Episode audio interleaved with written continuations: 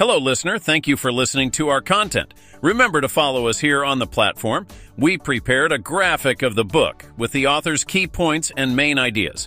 Click that book graphic link in description now and have access to an illustrated material with simple and easy steps so you know everything about the book in minutes. Blackstone Audio presents Daring Greatly: How the Courage to be Vulnerable Transforms the Way We Live, Love, Parent, and Lead by Brené Brown, PhD, LMSW. This book is read by Karen White. To Steve, you make the world a better place and me a braver person. What it means to dare greatly. The phrase daring greatly is from Theodore Roosevelt's speech, Citizenship in a Republic. The speech, sometimes referred to as The Man in the Arena, was delivered at the Sorbonne in Paris, France, on April 23, 1910. This is the passage that made the speech famous. It is not the critic who counts, not the man who points out how the strong man stumbles, or where the doer of deeds could have done them better. The credit belongs to the man who is actually in the arena, whose face is marred by dust and sweat and blood, who strives valiantly, who errs, who comes short again and again, because there is no effort without error and shortcoming. But who does actually strive to do the deeds, who knows great enthusiasms, the great devotions, who spends himself in a worthy cause, who at the best knows in the end the triumph of high achievement, and who at the worst, if he fails, at least fails while daring greatly. The first time I read this quote, I thought, this is vulnerability. Everything I've learned from over a decade of research on vulnerability has taught me this exact lesson. Vulnerability is not knowing victory or defeat. It's understanding the necessity of both. It's engaging. It's being all in. Vulnerability is not weakness, and the uncertainty, risk, and emotional exposure we face every day are not optional. Our only choice is a question of engagement. Our willingness to own and engage with our vulnerability determines the depth of our courage and the clarity of our purpose. The level to which we protect ourselves from being vulnerable is a measure of our fear and disconnection. When we spend our lives waiting until we're perfect or bulletproof before we walk into the arena, we ultimately sacrifice relationships and opportunities that may not be recoverable. We squander our precious time, and we turn our backs on our gifts, those unique contributions that only we can make. Perfect and bulletproof are seductive, but they don't exist in the human experience. We must walk into the arena, whatever it may be, a new relationship, an important meeting, our creative process, or a difficult family conversation, with courage and the willingness to engage, rather than sitting on the sidelines and hurling judgment and advice. We must dare to show up and let ourselves be seen. This is vulnerability. This is daring greatly. Join me as we explore the answers to these questions. What drives our fear of being vulnerable? How are we protecting ourselves from vulnerability? What price are we paying when we shut down and disengage? How do we own and engage with vulnerability so we can start transforming the way we live, love, parent, and lead? Introduction. My Adventures in the Arena. I looked right at her and said, I frickin' hate vulnerability. I figured she's a therapist. I'm sure she's had tougher cases. Plus, the sooner she knows what she's dealing with, the faster we can get this whole therapy thing wrapped up. I hate uncertainty. I hate not knowing. I can't stand opening myself to getting hurt or being disappointed. It's excruciating. Vulnerability is complicated, and it's excruciating. Do you know what I mean? Diana nods. Yes, I know vulnerability. I know it well. It's an exquisite emotion. Then she looks up and kind of smiles, as if she's picturing something really beautiful. I'm sure I look confused because I can't imagine what she's picturing. I'm suddenly concerned for her well-being and my own. I said it was excruciating, not exquisite, I point out. And let me say this for the record. If my research didn't link being vulnerable with living a wholehearted life, I wouldn't be here. I hate how it makes me feel. What does it feel like? Like I'm coming out of my skin. Like I need to fix whatever's happening and make it better. And if you can't, then I feel like punching someone in the face. And do you? No, of course not. So what do you do? Clean the house, eat peanut butter, blame people, make everything around me perfect, control whatever I can, whatever's not nailed down. When do you feel the most vulnerable? When I'm in fear? I look up as Diana responds with that annoying pause and head nodding done by therapists to draw us out. When I'm anxious and unsure about how things are going to go, or if I'm having a difficult conversation, or if I'm trying something new or doing something that makes me uncomfortable or opens me up to criticism or judgment. Another annoying pause as the empathetic nodding continues. When I think about how much I love my kids and Steve, and how my life would be over if something happened to them. When I see the people I care about struggling and I can't fix it or make it better, all I can do is be with them. I see.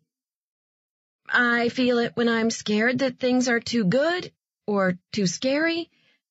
I'd really like for it to be exquisite, but right now it's just excruciating. Can people change that? Yes, I believe they can. Can you give me some homework or something? Should I review the data? No data and no homework. No assignments or gold stars in here. Less thinking, more feeling. Can I get to exquisite without having to feel really vulnerable in the process? No. Well, shit. That's just awesome. If you don't know anything about me from my other books, my blog, or the TED videos that have gone viral online, let me catch you up. If, on the other hand, you're already a little queasy from the mention of a therapist, skip this chapter entirely and go straight to the appendix about my research process. I've spent my entire life trying to outrun and outsmart vulnerability. I'm a fifth-generation Texan with a family motto of lock and load. So I come by my aversion to uncertainty and emotional exposure honestly and genetically. By middle school, which is the time when most of us begin to wrestle with vulnerability, I began to develop and hone my vulnerability avoidance skills. Over time, I tried everything from the good girl with my perform, perfect, please routine to clove-smoking poet, angry activist, corporate climber, and out-of-control party girl. At first glance, these may seem like reasonable, if not predictable, developmental stages, but they were more than that for me. All of my stages were different suits of armor that kept me from becoming too engaged and too vulnerable. Each strategy was built on the same premise. Keep everyone at a safe distance and always have an exit strategy. Along with my fear of vulnerability, I also inherited a huge heart and ready empathy. So, in my late 20s, I left a management position at AT&T, got a job waiting tables and bartending, and went back to school to become a social worker.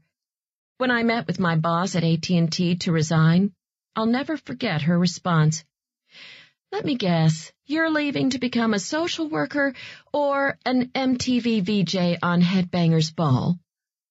Like many of the folks drawn to social work, I liked the idea of fixing people and systems.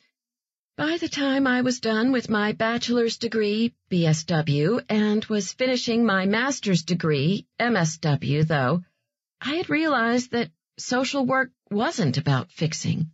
It was, and is, all about contextualizing and leaning in. Social work is all about leaning into the discomfort of ambiguity and uncertainty and holding open an empathic space so people can find their own way. In a word, messy. As I struggled to figure out how I could ever make a career in social work actually work, I was riveted by a statement from one of my research professors. If you can't measure it, it doesn't exist. He explained that unlike our other classes in the program, research was all about prediction and control. I was smitten. You mean that rather than leaning and holding, I could spend my career predicting and controlling? I had found my calling.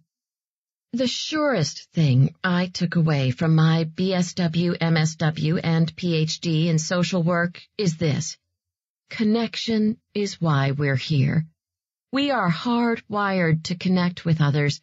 It's what gives purpose and meaning to our lives, and without it, there is suffering. I wanted to develop research that explained the anatomy of connection. Studying connection was a simple idea, but before I knew it, I'd been hijacked by my research participants who, when asked to talk about their most important relationships and experiences of connection, kept telling me about heartbreak, betrayal, and shame, the fear of not being worthy of real connection. We humans have a tendency to define things by what they are not. This is especially true of our emotional experiences. By accident, then, I became a shame and empathy researcher, spending 6 years developing a theory that explains what shame is, how it works, and how we cultivate resilience in the face of believing that we're not enough, that we're not worthy of love and belonging. In 2006, I realized that in addition to understanding shame, I had to understand the flip side. What do the people who are the most resilient to shame, who believe in their worthiness, I call these people the wholehearted, have in common? I hoped like hell that the answer to this question would be, they are shame researchers. To be wholehearted, you have to know a lot about shame. But I was wrong. Understanding shame is only one variable that contributes to wholeheartedness, a way of engaging with the world from a place of worthiness. In The Gifts of Imperfection, I defined 10 guideposts for wholehearted living that point to what the wholehearted work to cultivate and what they work to let go of. 1. Cultivating authenticity, letting go of what people think. 2. Cultivating self-compassion, letting go of perfectionism. 3. Cultivating a resilient spirit, letting go of numbing and powerlessness. 4. Cultivating gratitude and joy, letting go of scarcity and fear of the dark. 5. Cultivating intuition and trusting faith, letting go of the need for certainty. 6. Cultivating creativity, letting go of comparison. 7. Cultivating play and rest, letting go of exhaustion as a status symbol and productivity as self-worth. 8. Cultivating calm and stillness, letting go of anxiety as a lifestyle. 9. Cultivating meaningful work, letting go of self-doubt and supposed to. 10. Cultivating laughter, song, and dance, letting go of being cool and always in control. As I analyzed the data, I realized that I was about 2 for 10 in my own life when it comes to wholehearted living. That was personally devastating. This happened a few weeks before my 41st birthday and sparked my midlife unraveling. As it turns out, getting an intellectual handle on these issues isn't the same as living and loving with your whole heart.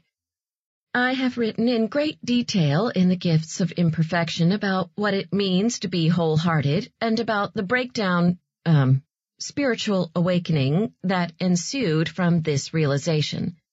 But what I want to do here is to share the definition of wholehearted living and share the 5 most important themes that emerged from the data and which led me to the breakthroughs I share in this book. It will give you an idea of what's ahead. Wholehearted living is about engaging in our lives from a place of worthiness.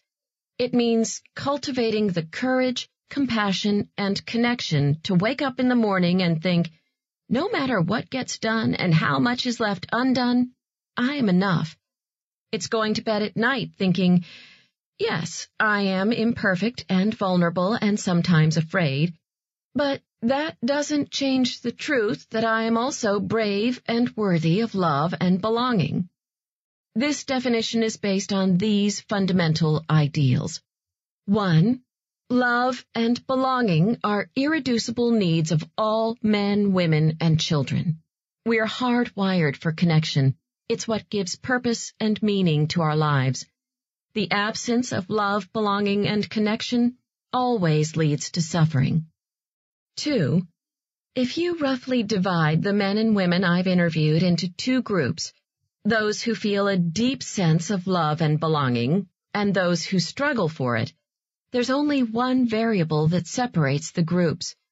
Those who feel lovable, who love, and who experience belonging simply believe they are worthy of love and belonging. They don't have better or easier lives. They don't have fewer struggles with addiction or depression, and they haven't survived fewer traumas or bankruptcies or divorces. But in the midst of all of these struggles, they have developed practices that enable them to hold on to the belief that they are worthy of love, belonging, and even joy. 3. A strong belief in our worthiness doesn't just happen. It's cultivated when we understand the guideposts as choices and daily practices. 4. The main concern of wholehearted men and women is living a life defined by courage, compassion, and connection. 5. The wholehearted identify vulnerability as the catalyst for courage, compassion, and connection. In fact, the willingness to be vulnerable emerged as the single clearest value shared by all of the women and men whom I would describe as wholehearted. They attribute everything, from their professional success to their marriages to their proudest parenting moments, to their ability to be vulnerable. I had written about vulnerability in my earlier books. In fact, there's even a chapter on it in my dissertation. From the very beginning of my investigations, embracing vulnerability emerged as an important category. I also understood the relationships between vulnerability and the other emotions that I've studied. But in those previous books, I assumed that the relationships between vulnerability and different constructs like shame, belonging, and worthiness were coincidence. Only after 12 years of dropping deeper and deeper into this work did I finally understand the role it plays in our lives. Vulnerability is the core, the heart, the center of meaningful human experiences. This new information created a major dilemma for me personally. On the one hand, how can you talk about the importance of vulnerability in an honest and meaningful way without being vulnerable? On the other hand, how can you be vulnerable without sacrificing your legitimacy as a researcher? To be honest, I think emotional accessibility is a shame trigger for researchers and academics. Very early in our training, we are taught that a cool distance and inaccessibility contribute to prestige, and that if you're too relatable, your credentials come into question. While being called pedantic is an insult in most settings, in the ivory tower we're taught to wear the pedantic label like a suit of armor. How could I risk being really vulnerable and tell stories about my own messy journey through this research without looking like a total flake? What about my professional armor? My moment to dare greatly, as Theodore Roosevelt once urged citizens to do, came in June 2010 when I was invited to speak at TEDx Houston. TEDx Houston is one of many independently organized events modeled after TED, a nonprofit addressing the worlds of technology, entertainment, and design that is devoted to ideas worth spreading. TED and TEDx organizers bring together the world's most fascinating thinkers and doers and challenge them to give the talk of their life in 18 minutes or less. The TEDx Houston curators were unlike any event organizers I've known. Bringing in a shame and vulnerability researcher makes most organizers a little nervous and compels a few to get somewhat prescriptive about the content of the talk. When I asked the TEDx people what they wanted me to talk about, they responded, "We love your work. Talk about whatever makes you feel awesome. Do your thing. We're grateful to share the day with you." Actually, I'm not sure how they made the decision to let me do my thing, because before that talk, I wasn't aware of having a thing. I loved the freedom of that invitation, and I hated it. I was back straddling the tension between leaning into the discomfort and finding refuge in my old friend's prediction and control. I decided to go for it.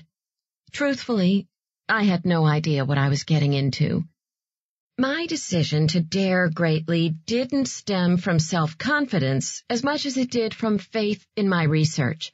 I know I'm a good researcher, and I trusted that the conclusions I had drawn from the data were valid and reliable. Vulnerability would take me where I wanted or maybe needed to go. I also convinced myself that it wasn't really a big deal. It's Houston, a hometown crowd. Worst-case scenario, 500 people plus a few watching the live streaming will think I'm a nut. The morning after the talk, I woke up with one of the worst vulnerability hangovers of my life. You know that feeling when you wake up and everything feels fine until the memory of laying yourself open washes over you and you want to hide under the covers? What did I do? 500 people officially think I'm crazy, and it totally sucks. I forgot to mention two important things. Did I actually have a slide with the word breakdown on it to reinforce the story that I shouldn't have told in the first place? I must leave town. But there was nowhere to run. 6 months after the talk, I received an email from the curators of TEDx Houston congratulating me because my talk was going to be featured on the main TED website. I knew that was a good thing, a coveted honor even, but I was terrified. First, I was just settling into the idea of only 500 people thinking I'm crazy. Second, in a culture full of critics and cynics, I had always felt safer in my career flying right under the radar. Looking back, I'm not sure how I would have responded to that email had I known that having a video go viral on vulnerability and the importance of letting ourselves be seen would leave me feeling so uncomfortably and ironically vulnerable and exposed.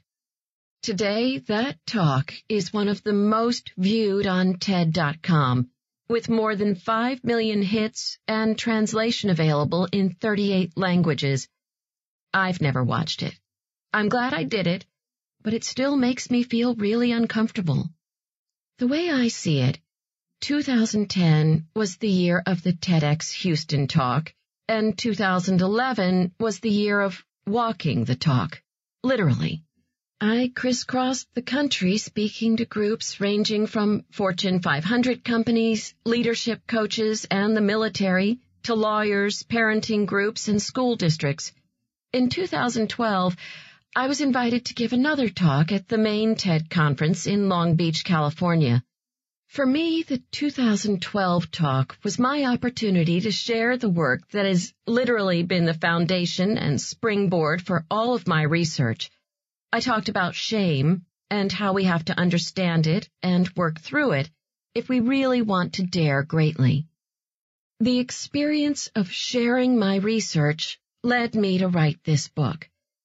After discussions with my publisher about the possibility of a business book and/or a parenting book, plus a book for teachers, I realized that there only needed to be one book, because no matter where I went or with whom I was speaking, the core issues were the same: fear, disengagement, and yearning for more courage. My corporate talks almost always focus on inspired leadership or creativity and innovation. The most significant problems that everyone from C-level executives to the frontline folks talk to me about stem from disengagement, the lack of feedback, the fear of staying relevant amid rapid change, and the need for clarity of purpose.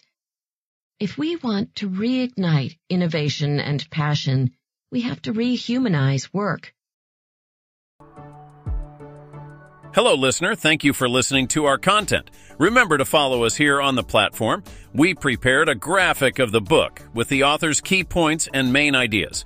Click that book graphic link in description now and have access to an illustrated material with simple and easy steps, so you know everything about the book in minutes.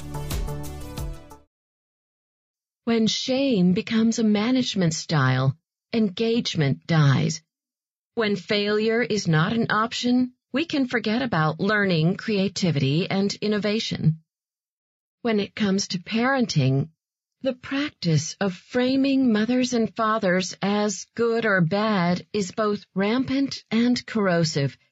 It turns parenting into a shame minefield. The real questions for parents should be: are you engaged? Are you paying attention? If so, plan to make lots of mistakes and bad decisions. Imperfect parenting moments turn into gifts as our children watch us try to figure out what went wrong and how we can do better next time. The mandate is not to be perfect and raise happy children. Perfection doesn't exist, and I found that what makes children happy doesn't always prepare them to be courageous, engaged adults. The same is true for schools.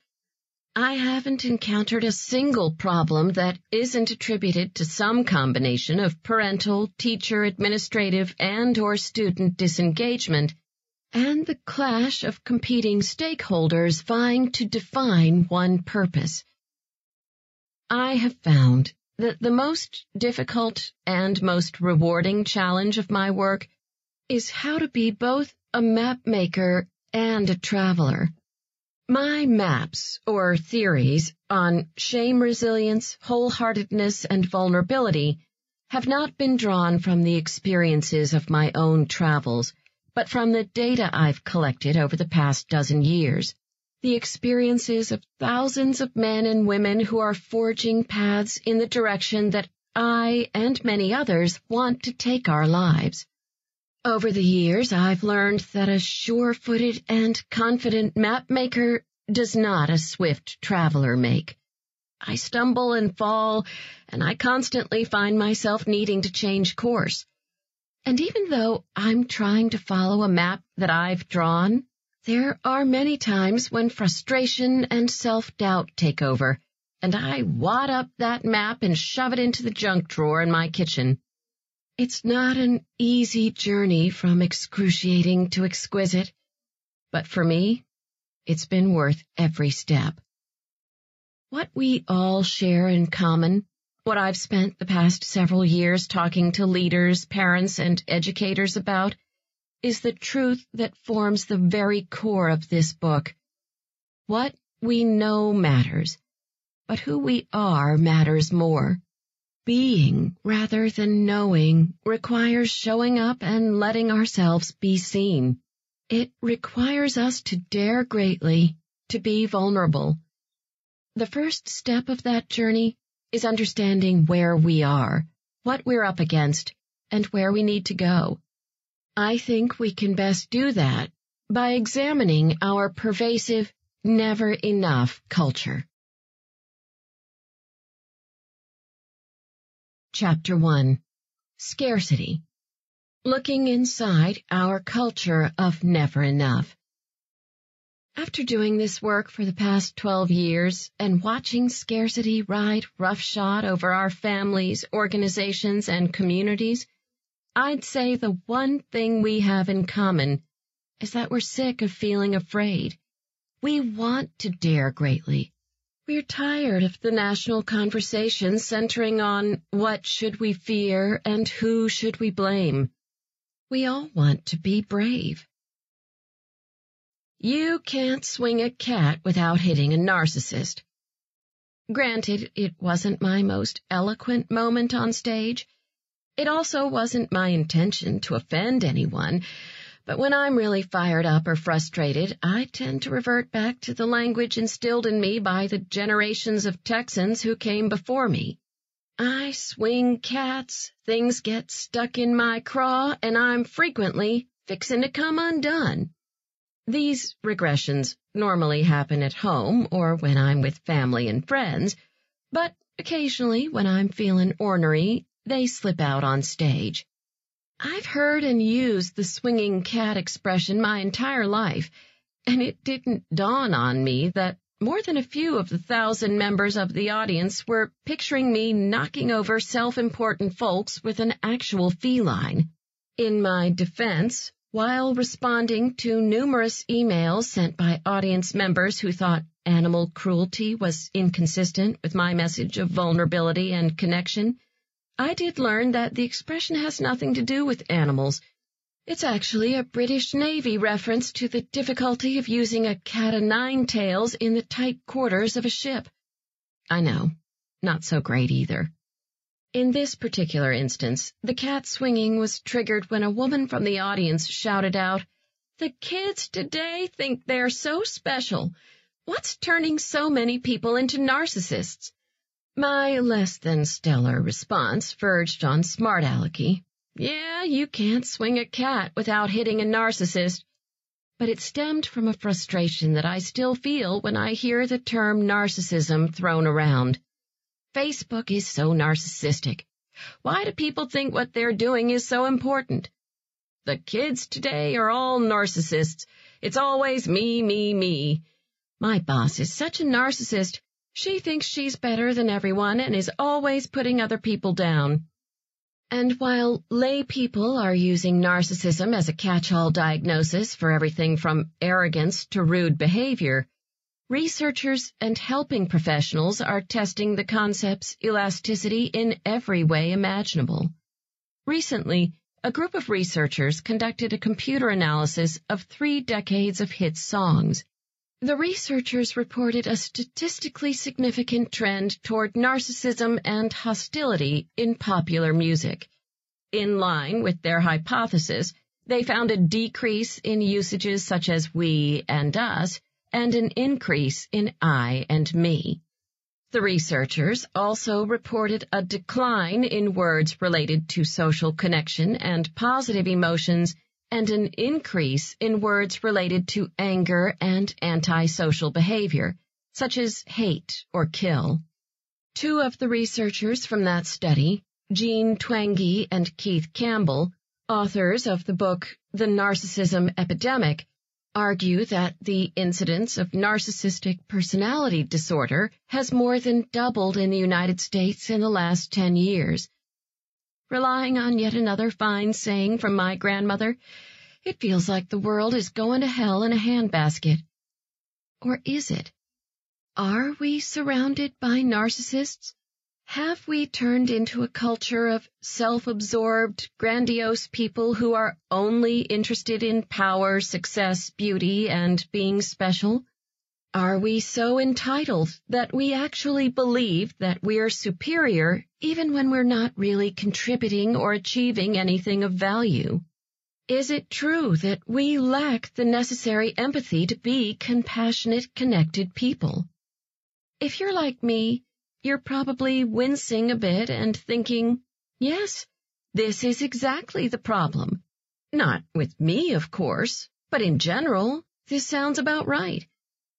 It feels good to have an explanation, especially one that conveniently makes us feel better about ourselves and places the blame on those people. In fact, whenever I hear people making the narcissism argument, it's normally served with a side of contempt, anger, and judgment. I'll be honest, I even felt those emotions when I was writing that paragraph. Our first inclination is to cure the narcissists by cutting them down to size. It doesn't matter if I'm talking to teachers, parents, CEOs, or my neighbors. The response is the same. These egomaniacs need to know that they're not special, they're not that great, they're not entitled to jack, and they need to get over themselves. No one cares. This is the G-rated version. Here's where it gets tricky and frustrating, and maybe even a little heartbreaking. The topic of narcissism has penetrated the social consciousness enough that most people correctly associate it with a pattern of behaviors that include grandiosity, a pervasive need for admiration, and a lack of empathy. What almost no one understands is how every level of severity in this diagnosis is underpinned by shame, which means we don't fix it by cutting people down to size and reminding folks of their inadequacies and smallness. Shame is more likely to be the cause of these behaviors, not the cure. Looking at narcissism through the lens of vulnerability. Diagnosing and labeling people whose struggles are more environmental or learned than genetic or organic is often far more detrimental to healing and change than it is helpful.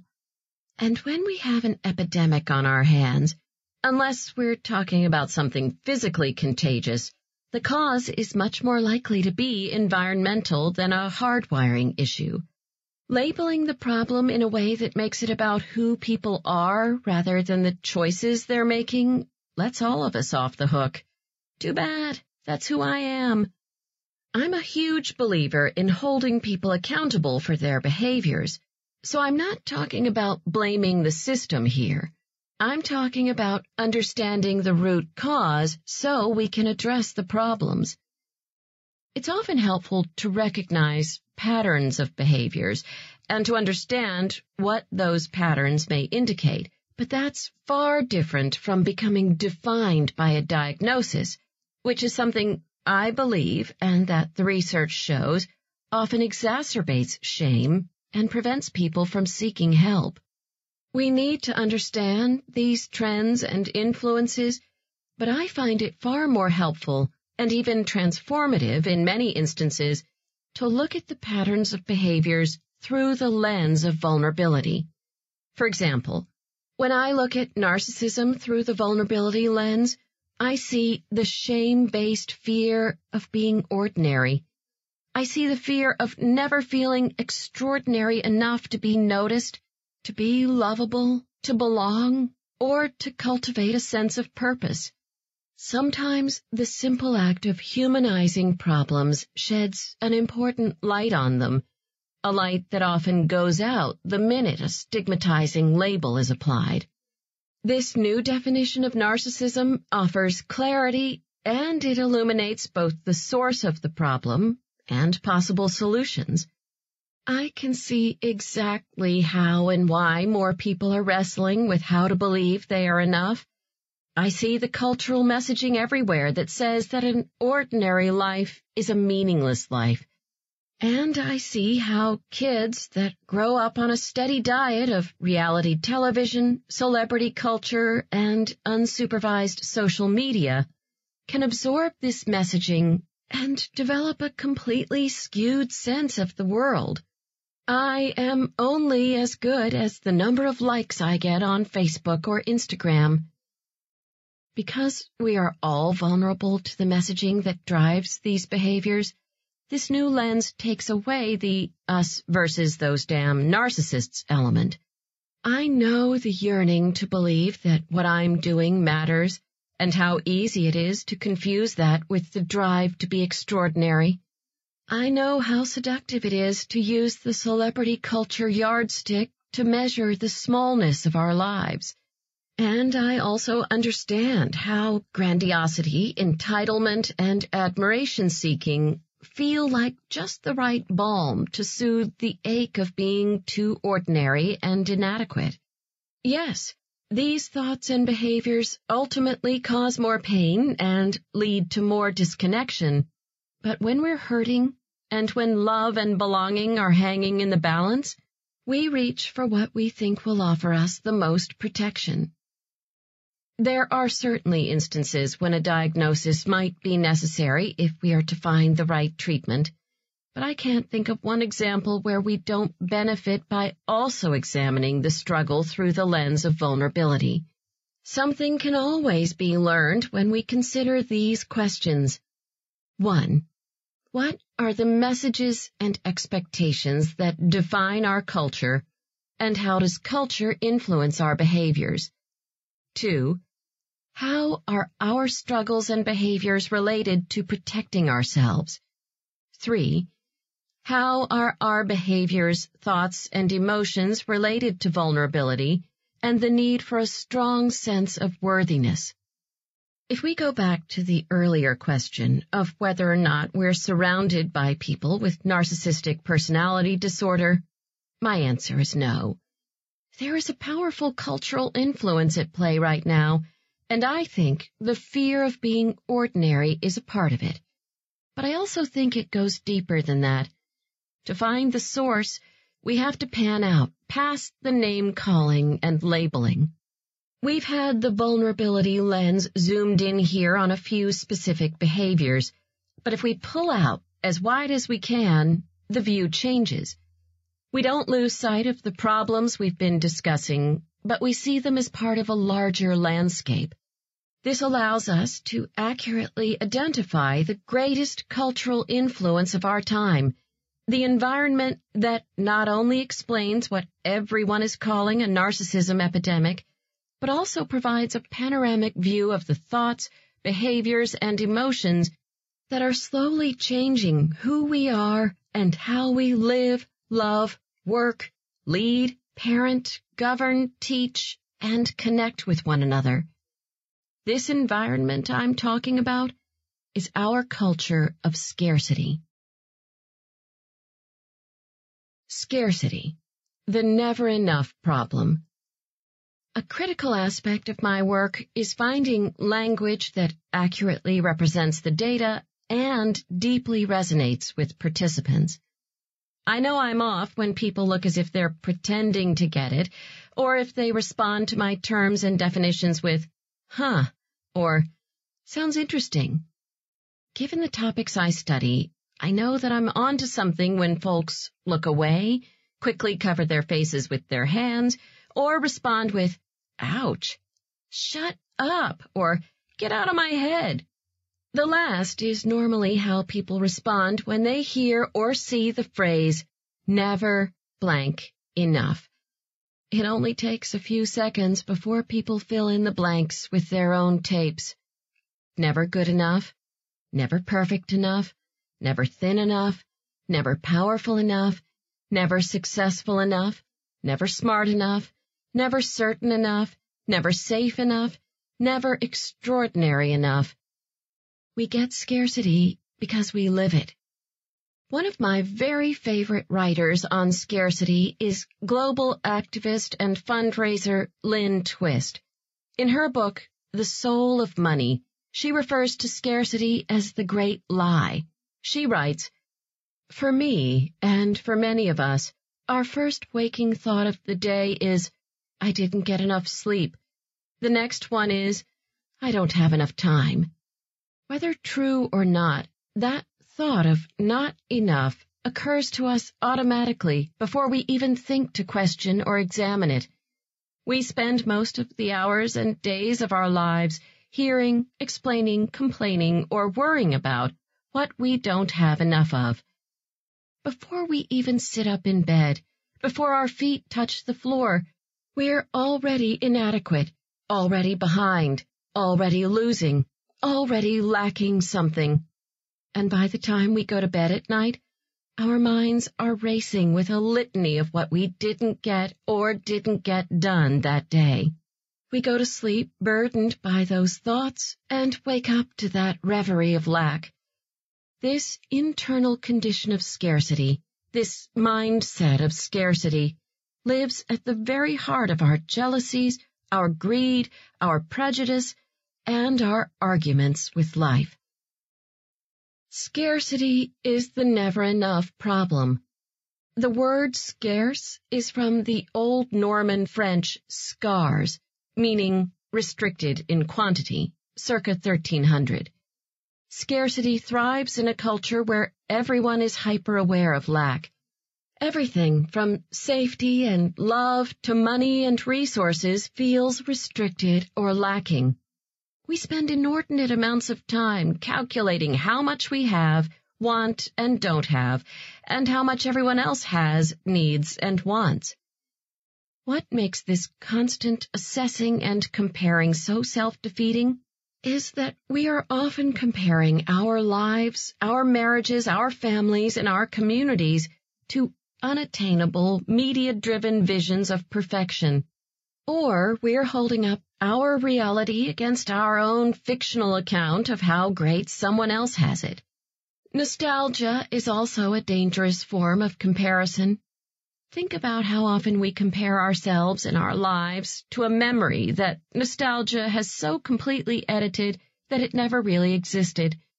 Remember when? Those were the days. The source of scarcity.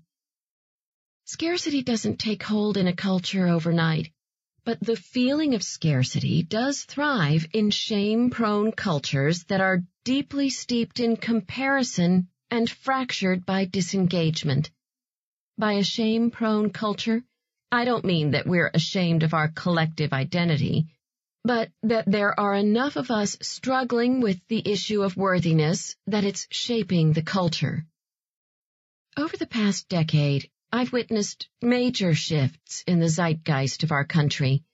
I've seen it in the data, and honestly, I've seen it in the faces of the people I meet, interview, and talk to. The world has never been an easy place, but the past decade has been traumatic for so many people that it's made changes in our culture. From 9/11, multiple wars, and the recession, to catastrophic natural disasters and the increase in random violence and school shootings, we've survived and are surviving events that have torn at our sense of safety with such force that we've experienced them as trauma even if we weren't directly involved. And when it comes to the staggering numbers of those now unemployed and underemployed, I think every single one of us has been directly affected or is close to someone who has been directly affected. Worrying about scarcity is our culture's version of post-traumatic stress. It happens when we've been through too much, and rather than coming together to heal, which requires vulnerability, we're angry and scared and at each other's throats. It's not just the larger culture that's suffering. I found the same dynamics playing out in family culture, work culture, school culture, and community culture. And they all share the same formula of shame, comparison, and disengagement. Scarcity bubbles up from these conditions and perpetuates them until a critical mass of people start making different choices and reshaping the smaller cultures they belong to. One way to think about the three components of scarcity and how they influence culture is to reflect upon the following questions. As you're listening to the questions, it's helpful to keep in mind any culture or social system that you're a part of, whether your classroom, your family, your community, or maybe your work team. 1. Shame. Is fear of ridicule and belittling used to manage people and/or to keep people in line? Is self-worth tied to achievement, productivity, or compliance? Are blaming and finger-pointing norms?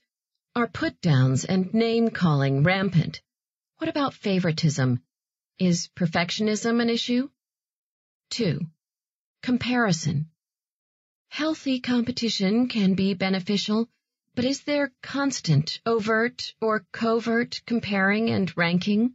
Has creativity been suffocated? Are people held to one narrow standard rather than acknowledged for their unique gifts and contributions? Is there an ideal way of being or one form of talent that is used as measurement of everyone else's worth? 3. Disengagement. Are people afraid to take risks or try new things? Is it easier to stay quiet than to share stories, experiences, and ideas? Does it feel as if no one is really paying attention or listening? Is everyone struggling to be seen and heard? When I look at these questions and think about our larger culture, the media, and the social, economic, political landscape, my answers are yes, yes, and yes. When I think about my family in the context of these questions, I know that these are the exact issues that my husband Steve and I work to overcome every single day. I use the word overcome because to grow a relationship or raise a family or create an organizational culture or run a school or nurture a faith community, all in a way that is fundamentally opposite to the cultural norms driven by scarcity, it takes awareness, commitment, and work every single day.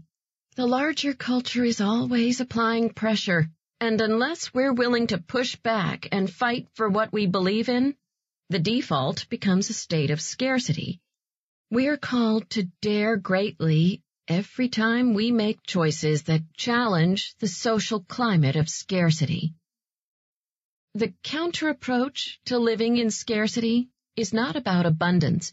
In fact, I think abundance and scarcity are two sides of the same coin. The opposite of never enough isn't abundance or more than you could ever imagine. The opposite of scarcity is enough, or what I call wholeheartedness.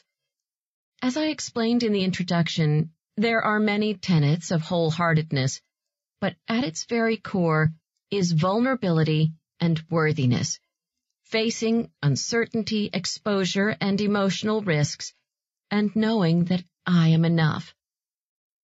If you go back to the three sets of questions about scarcity that I just posed, and ask yourself if you'd be willing to be vulnerable or to dare greatly in any setting defined by these values? The answer for most of us is a resounding no. If you ask yourself if these are conditions conducive to cultivating worthiness, the answer is again no. The greatest casualties of a scarcity culture are our willingness to own our vulnerabilities and our ability to engage with the world from a place of worthiness. After doing this work for the past 12 years and watching scarcity ride roughshod over our families, organizations, and communities, I'd say the one thing we have in common is that we're sick of feeling afraid. We all want to be brave. We want to dare greatly. We're tired of the national conversation centering on what should we fear and who should we blame. In the next chapter, we'll talk about the vulnerability myths that fuel scarcity and how courage starts with showing up and letting ourselves be seen. Chapter 2. Debunking the vulnerability myths. Yes, we are totally exposed when we are vulnerable. Yes, we are in the torture chamber that we call uncertainty. And yes, we're taking a huge emotional risk when we allow ourselves to be vulnerable. But there's no equation where taking risks, braving uncertainty, and opening ourselves up to emotional exposure equals weakness. Myth number one, vulnerability is weakness. The perception that vulnerability is weakness is the most widely accepted myth about vulnerability and the most dangerous. When we spend our lives pushing away and protecting ourselves from feeling vulnerable or from being perceived as too emotional, we feel contempt when others are less capable or willing to mask feelings, suck it up, and soldier on. We've come to the point where, rather than respecting and appreciating the courage and daring behind vulnerability, we let our fear and discomfort become judgment and criticism. Vulnerability isn't good or bad. It's not what we call a dark emotion, nor is it always a light, positive experience. Vulnerability is the core of all emotions and feelings. To feel is to be vulnerable. To believe vulnerability is weakness is to believe that feeling is weakness. To foreclose on our emotional life out of a fear that the costs will be too high is to walk away from the very thing that gives purpose and meaning to living. Our rejection of vulnerability often stems from our associating it with dark emotions like fear, shame, grief, sadness, and disappointment, emotions that we don't want to discuss, even when they profoundly affect the way we live, love, work, and even lead. What most of us fail to understand, and what took me a decade of research to learn, is that vulnerability is also the cradle of the emotions and experiences that we crave. Vulnerability is the birthplace of love, belonging, joy, courage, empathy, and creativity. It is the source of hope, empathy, accountability, and authenticity. If we want greater clarity in our purpose or deeper and more meaningful spiritual lives, vulnerability is the path. I know this is hard to believe, especially when we've spent our lives thinking that vulnerability and weakness are synonymous, but it's true. I define vulnerability as uncertainty, risk, and emotional exposure. With that definition in mind, let's think about love. Waking up every day and loving someone who may or may not love us back, whose safety we can't ensure, who may stay in our lives or may leave without a moment's notice, who may be loyal to the day they die or betray us tomorrow. That's vulnerability. Love is uncertain. It's incredibly risky. And loving someone leaves us emotionally exposed. Yes, it's scary, and yes, we're open to being hurt. But can you imagine your life without loving or being loved? To put our art, our writing, our photography, our ideas out into the world with no assurance of acceptance or appreciation, that's also vulnerability. To let ourselves sink into the joyful moments of our lives, even though we know that they are fleeting, even though the world tells us not to be too happy lest we invite disaster, that's an intense form of vulnerability.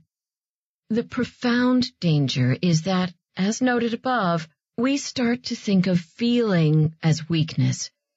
With the exception of anger, which is a secondary emotion, one that only serves as a socially acceptable mask for many of the more difficult underlying emotions we feel, we're losing our tolerance for emotion and hence for vulnerability.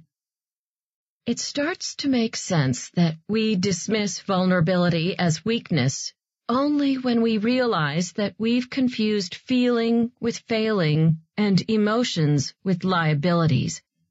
If we want to reclaim the essential emotional part of our lives and reignite our passion and purpose, we have to learn how to own and engage with our vulnerability and how to feel the emotions that come with it. For some of us, it's new learning, and for others, it's relearning. Either way, the research taught me that the best place to start is with defining, recognizing, and understanding vulnerability. What really brings the definition of vulnerability up close and personal are the examples people shared when I asked them to finish this sentence stem. Vulnerability is blank. Here are some of the replies. Sharing an unpopular opinion. Standing up for myself. Asking for help. Saying no. Starting my own business. Helping my 37-year-old wife with stage 4 breast cancer make decisions about her will. Initiating sex with my wife. Initiating sex with my husband. Hearing how much my son wants to make first chair in the orchestra and encouraging him while knowing that it's probably not going to happen. Calling a friend whose child just died. Signing up my mom for hospice care. The first date after my divorce. Saying, I love you first and not knowing if I'm going to be loved back. Writing something I wrote or a piece of art that I made. Getting promoted and not knowing if I'm going to succeed. Getting fired. Falling in love. Trying something new. Bringing my new boyfriend home. Getting pregnant after 3 miscarriages. Waiting for the biopsy to come back. Reaching out to my son who is going through a difficult divorce. Exercising in public, especially when I don't know what I'm doing and I'm out of shape. Admitting I'm afraid. Stepping up to the plate again after a series of strikeouts. Telling my CEO that we won't make payroll next month. Laying off employees. Presenting my product to the world and getting no response. Standing up for myself and for friends when someone else is critical or gossiping. Being accountable. Asking for forgiveness. Having faith. Do these sound like weaknesses? Does showing up to be with someone in deep struggle sound like a weakness? Is accepting accountability weak? Is stepping up to the plate after striking out a sign of weakness? No. Vulnerability sounds like truth and feels like courage. Truth and courage aren't always comfortable, but they're never weakness. Yes, we are totally exposed when we're vulnerable. Yes, we are in the torture chamber that we call uncertainty. And yes, we're taking a huge emotional risk when we allow ourselves to be vulnerable. But there's no equation where taking risks, braving uncertainty, and opening ourselves up to emotional exposure equals weakness. When we asked the question, how does vulnerability feel? The answers were equally as powerful. It's taking off the mask and hoping the real me isn't too disappointing. Not sucking it in anymore. It's where courage and fear meet. You are halfway across a tightrope, and moving forward and going back are both just as scary. Sweaty palms and a racing heart. Scary and exciting, terrifying and hopeful. Taking off a straitjacket. Going out on a limb, a very, very high limb. Taking the first step toward what you fear the most. Being all in. It feels so awkward and scary, but it makes me human and alive. A lump in my throat. And a knot in my chest. The terrifying point on a roller coaster when you're about to tip over the edge and take the plunge. Freedom and liberation. It feels like fear every single time.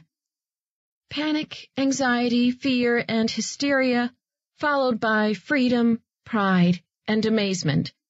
Then a little more panic. Burying your belly in the face of the enemy. Infinitely terrifying and achingly necessary. I know it's happening when I feel the need to strike first before I'm struck. It feels like free falling. Like the time between hearing a gunshot and waiting to see if you're hit. Letting go of control. And the answer that appeared over and over in all of our efforts to better understand vulnerability? Naked. Vulnerability is like being naked on stage and hoping for applause rather than laughter. It's being naked when everyone else is fully clothed. It feels like the naked dream.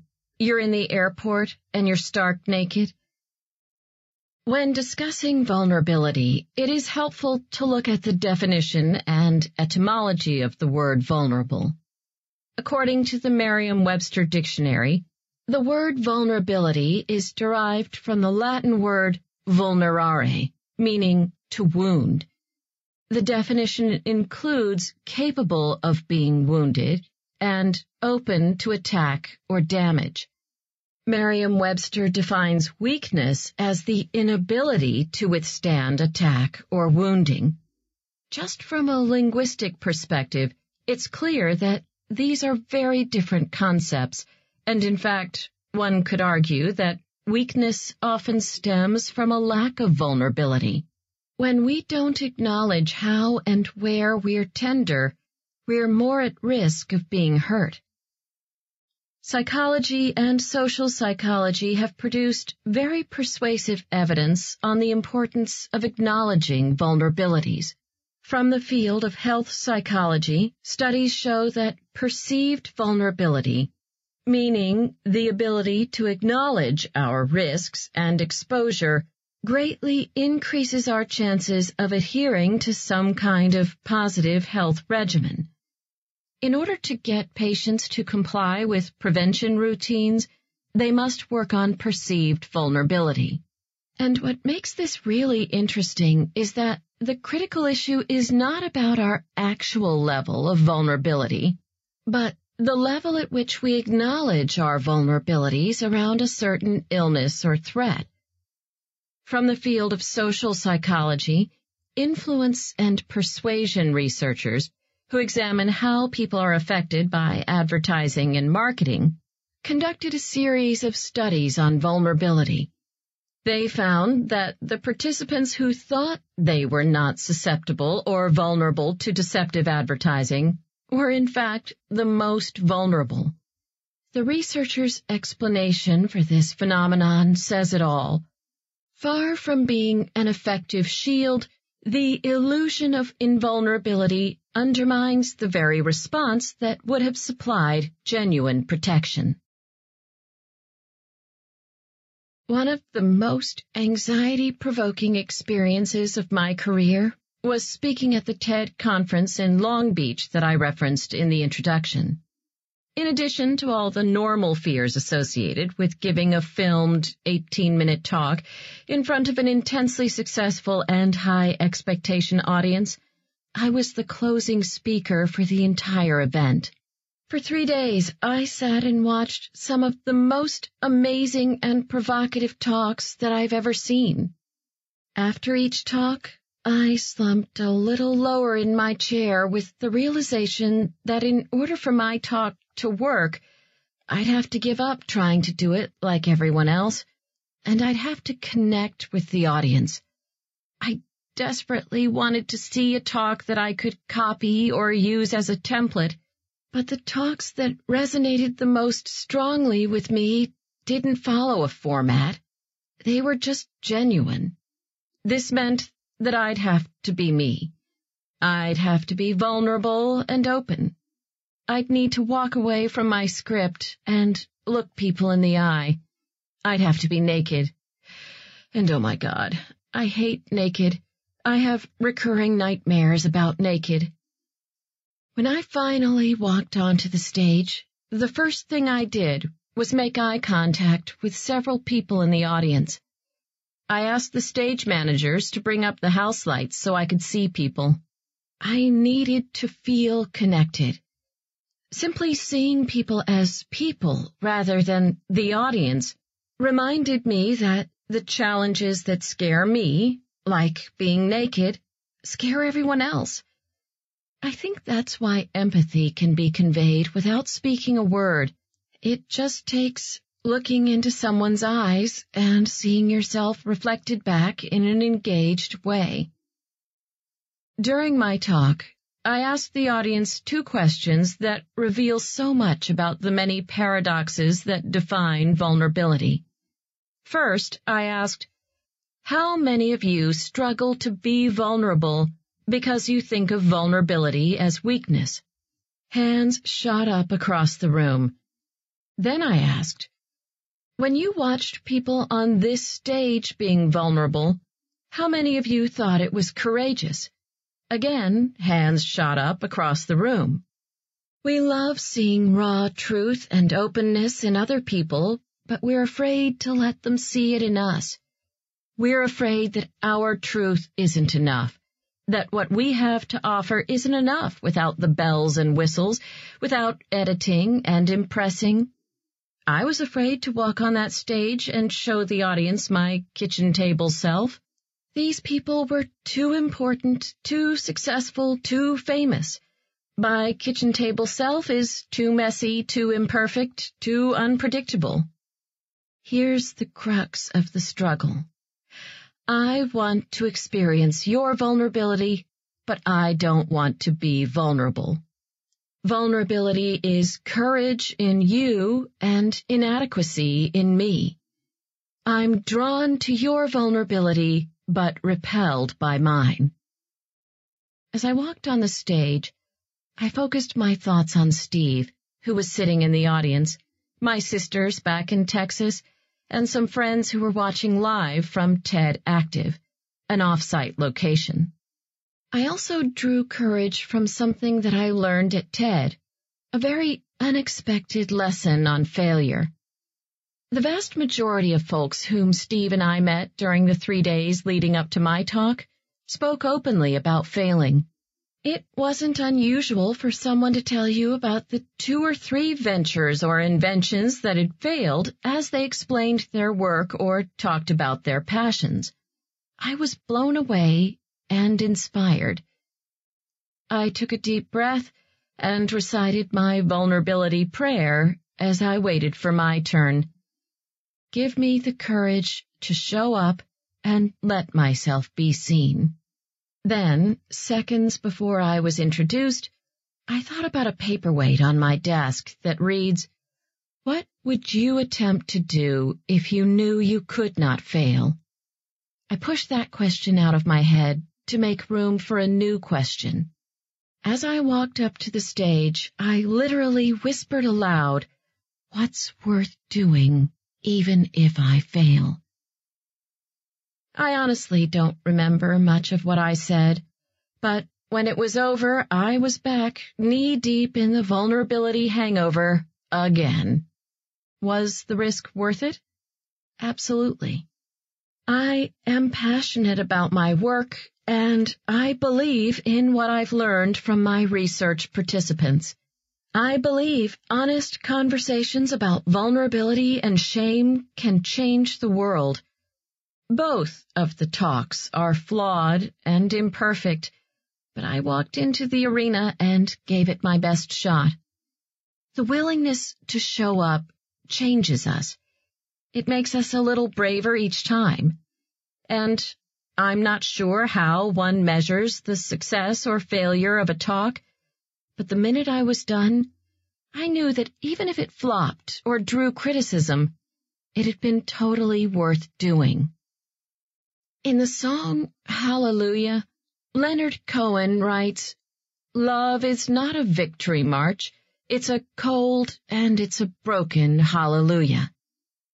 Love is a form of vulnerability, and if you replace the word love with vulnerability in that line, it's just as true.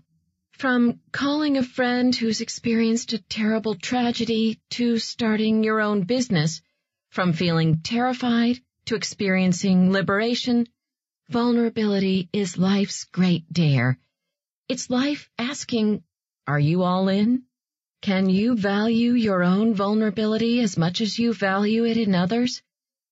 Answering yes to these questions is not weakness. It's courage beyond measure. It's daring greatly. and often the result of Daring Greatly isn't a victory march, as much as it is a quiet sense of freedom mixed with a little battle fatigue. Myth number 2. I don't do vulnerability. When we were children, we used to think that when we were grown up, we would no longer be vulnerable. But to grow up is to accept vulnerability. To be alive is to be vulnerable. Madeline L'Engle. The definition and examples that you just listened to make busting the second vulnerability myth a lot easier. I can't tell you how many times I've heard people say, "Interesting topic, but I don't do vulnerability." It's often buttressed by a gender or professional explanation. I'm an engineer. We hate vulnerability. I'm a lawyer. We eat vulnerability for breakfast.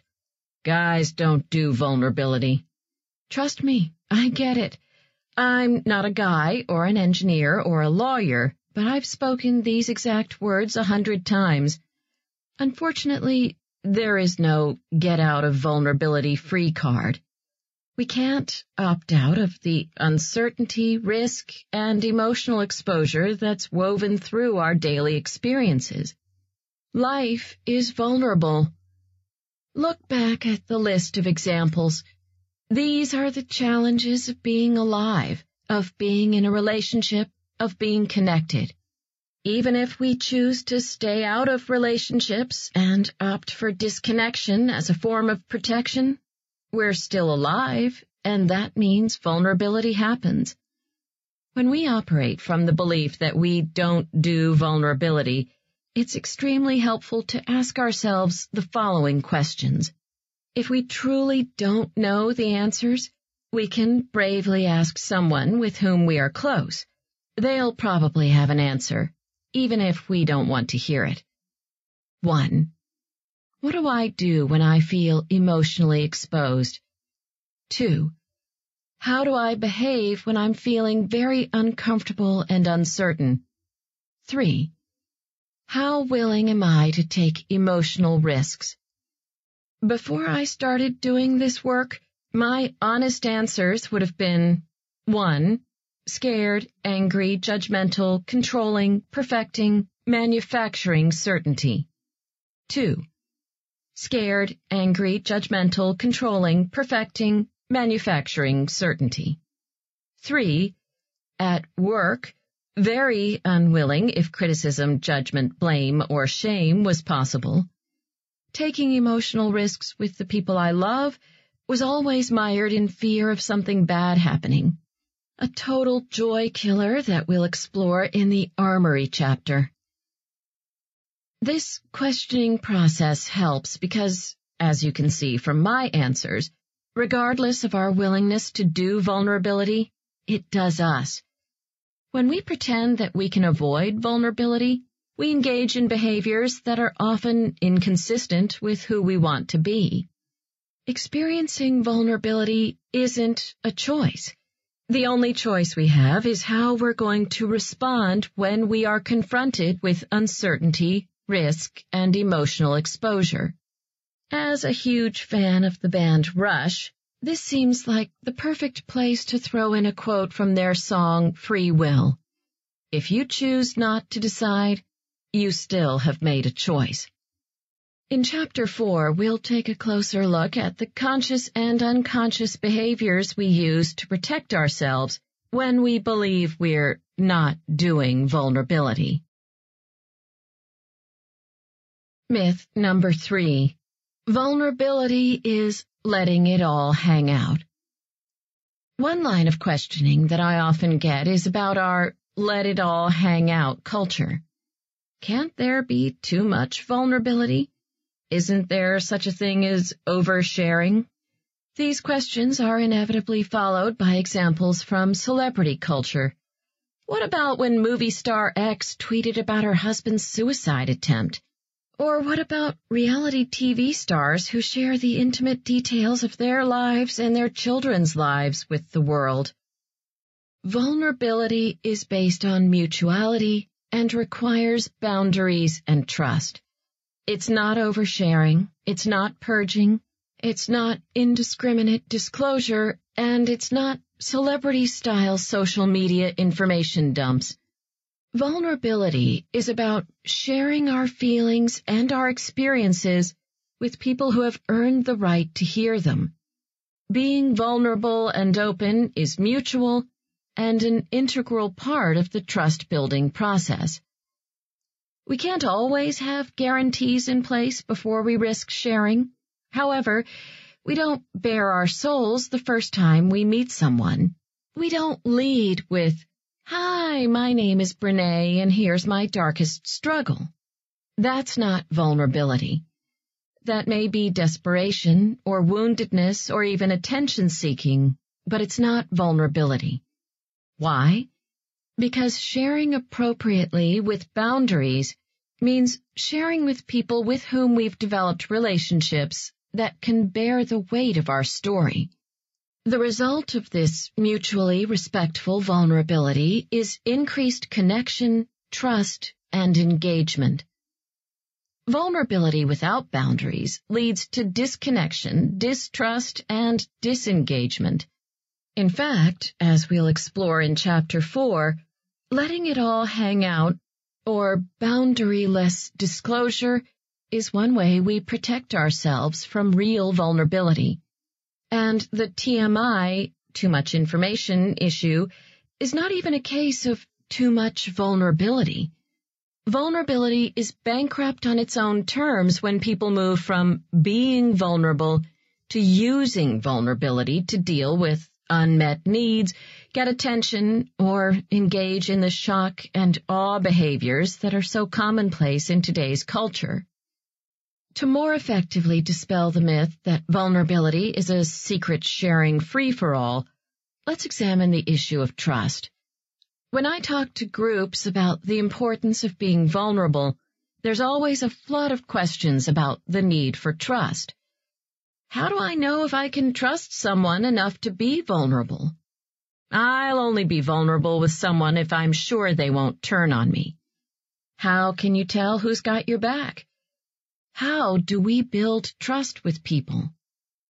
The good news is that the answers to these questions emerge from the data. The bad news is that it's a chicken or the egg issue. We need to feel trust to be vulnerable, and we need to be vulnerable in order to trust. There is no trust test, no scoring system, no green light that tells us it's safe to let ourselves be seen. The research participants described trust as a slow-building, layered process that happens over time. In our family, we refer to trust as the marble jar. In the middle of third grade, Ellen had her first experience with betrayal. In many elementary school settings, third grade is a big move. Students are no longer clustered with the K to 2 crowd. They're now navigating the grade 3 to 5 group. During recess, she had confided in a friend from her class about a funny, slightly embarrassing thing that had happened to her earlier in the day. By lunchtime, all of the girls in her peer group knew her secret and were giving her a hard time. It was an important lesson, but also a painful one, because up to that point she had never considered the possibility that someone would do that. When she came home, she burst into tears and told me that she was never going to tell anyone anything again. Her feelings were so hurt. Listening, I felt my heart aching for her. To make matters worse, Ellen told me that the girls were still laughing at her when they returned to the classroom, so much so that her teacher separated them and took some marbles out of the marble jar. Ellen's teacher had a large, clear glass vase that she and the kids referred to as the marble jar. She kept a bag of colored marbles next to the jar, and whenever the class was collectively making good choices, she would throw some marbles into the jar. Whenever the class was acting out, breaking rules or not listening, the teacher would take marbles out of the jar. If and when the marbles made it to the top of the jar, the students would be rewarded with a celebration party. As much as I wanted to pull Ellen close and whisper, "Not sharing with those girls is a great idea. That way they'll never hurt us, you again," I put my fears and anger aside and started trying to figure out how to talk to her about trust and connection. As I was searching for the right way to translate my own experiences of trust and what I was learning about trust from the research, I thought, the marble jar. Perfect. I told Ellen to think about her friendships as marble jars. Whenever someone supports you or is kind to you or sticks up for you or honors what you share with them as private, you put marbles in the jar. When people are mean or disrespectful or share your secrets, marbles come out. When I asked her if it made sense, she nodded her head with excitement and said, "I've got marble jar friends. I've got marble jar friends." When I asked her to tell me about it, she described 4 friends whom she could always count on, who knew some of her secrets and would never tell, and who told her some of their secrets, too. She said, "These are the friends who ask me to sit with them, even if they've been asked to sit at the popular kids' table." It was such a great moment for both of us. When I asked her how her marble jar friends became marble jar friends, she thought about it for a minute and replied, "I'm not sure. How did your marble jar friends get their marbles?" After thinking about it for a while, we both started blurting out our answers. Some of hers were, "They keep our secrets. They tell us their secrets. They remember my birthday. They know who Oma and Opa are. They always make sure I'm included in fun things. They know when I'm sad and ask me why. When I miss school because I'm sick, they ask their moms to call to check on me." And mine? Exactly the same.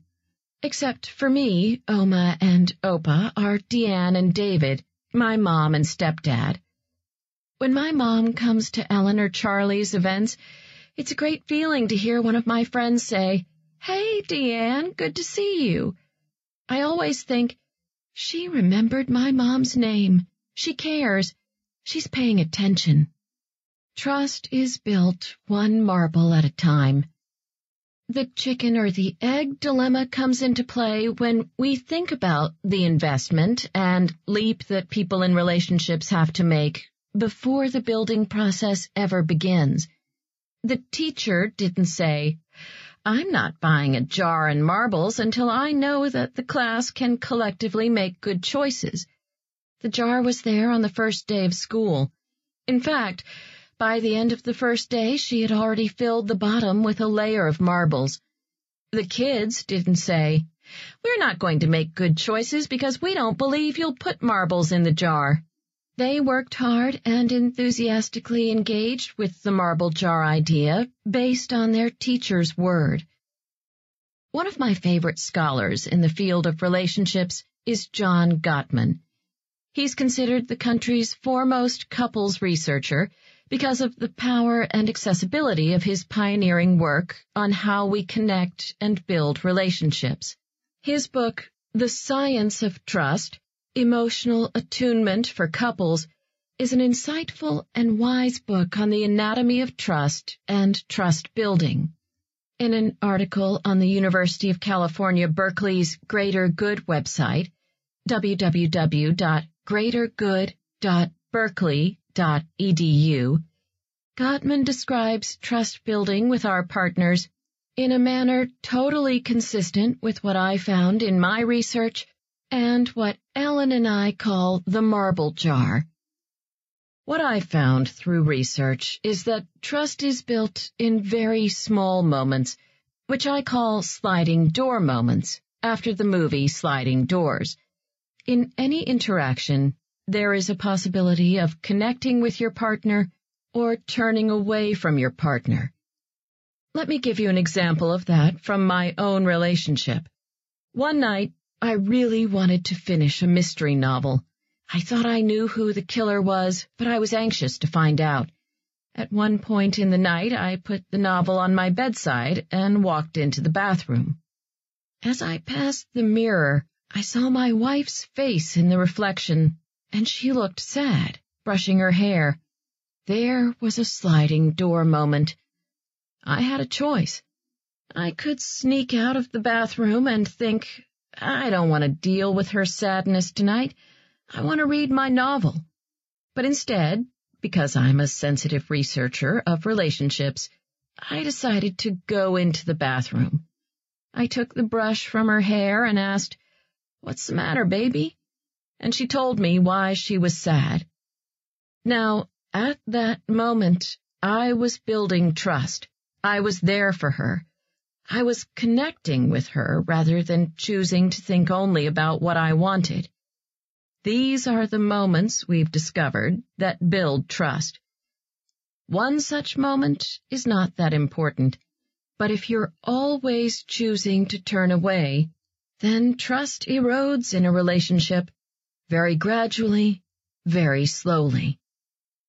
When we think about betrayal in terms of the marble jar metaphor, most of us think of someone we trust doing something so terrible that it forces us to grab the jar and dump out every single marble. What's the worst betrayal of trust you can think of? He sleeps with my best friend. She lies about where the money went. He or she chooses someone over me. Someone uses my vulnerability against me. An act of emotional treason that causes most of us to slam the entire jar to the ground rather than just dumping the marbles. All terrible betrayals, definitely, but there is a particular sort of betrayal that is more insidious and equally corrosive to trust. In fact, this betrayal usually happens long before the other ones. I'm talking about betrayal of disengagement, of not caring, of letting the connection go, of not being willing to devote time and effort to the relationship. The word betrayal evokes experiences of cheating, lying, breaking a confidence, failing to defend us to someone else who's gossiping about us, and not choosing us over other people. These behaviors are certainly betrayals, but they're not the only form of betrayal. If I had to choose the form of betrayal that emerged most frequently from my research, and that was the most dangerous in terms of corroding the trust connection, I would say disengagement.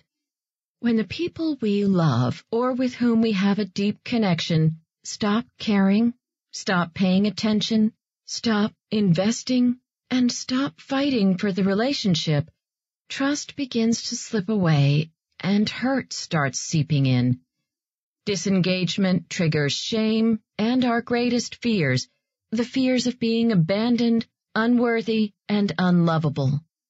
What can make this covert betrayal so much more dangerous than something like a lie or an affair is that we can't point to the source of our pain. There's no event, no obvious evidence of brokenness. It can feel crazy-making. We may tell a disengaged partner, "You don't seem to care anymore." But without evidence of this, the response is, "I'm home from work every night by 6 p.m. I tuck in the kids. I'm taking the boys to Little League. What do you want from me?" Or at work, we think, "Why am I not getting feedback? Tell me you love it. Tell me it sucks. Just tell me something so I know you remember that I work here." With children, actions speak louder than words.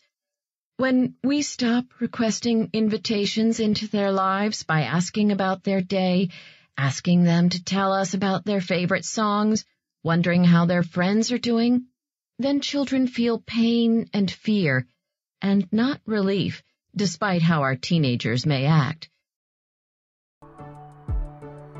Hello, listener. Thank you for listening to our content. Remember to follow us here on the platform.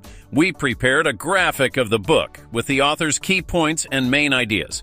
Click that book graphic link in description now and have access to an illustrated material with simple and easy steps so you know everything about the book in minutes. Because they can't articulate how they feel about our disengagement when we stop making an effort with them, they show us by acting out, thinking, this will get their attention. Like trust, most experiences of betrayal happen slowly, one marble at a time. In fact, the overt or big betrayals that I mentioned before are more likely to happen after a period of disengagement and slowly eroding trust. What I've learned about trust professionally and what I've lived personally boils down to this. Trust is a product of vulnerability that grows over time and requires work, attention, and full engagement. Trust isn't a grand gesture, it's a growing marble collection. Myth number 4. We can go it alone. Going it alone is a value we hold in high esteem in our culture, ironically, even when it comes to cultivating connection.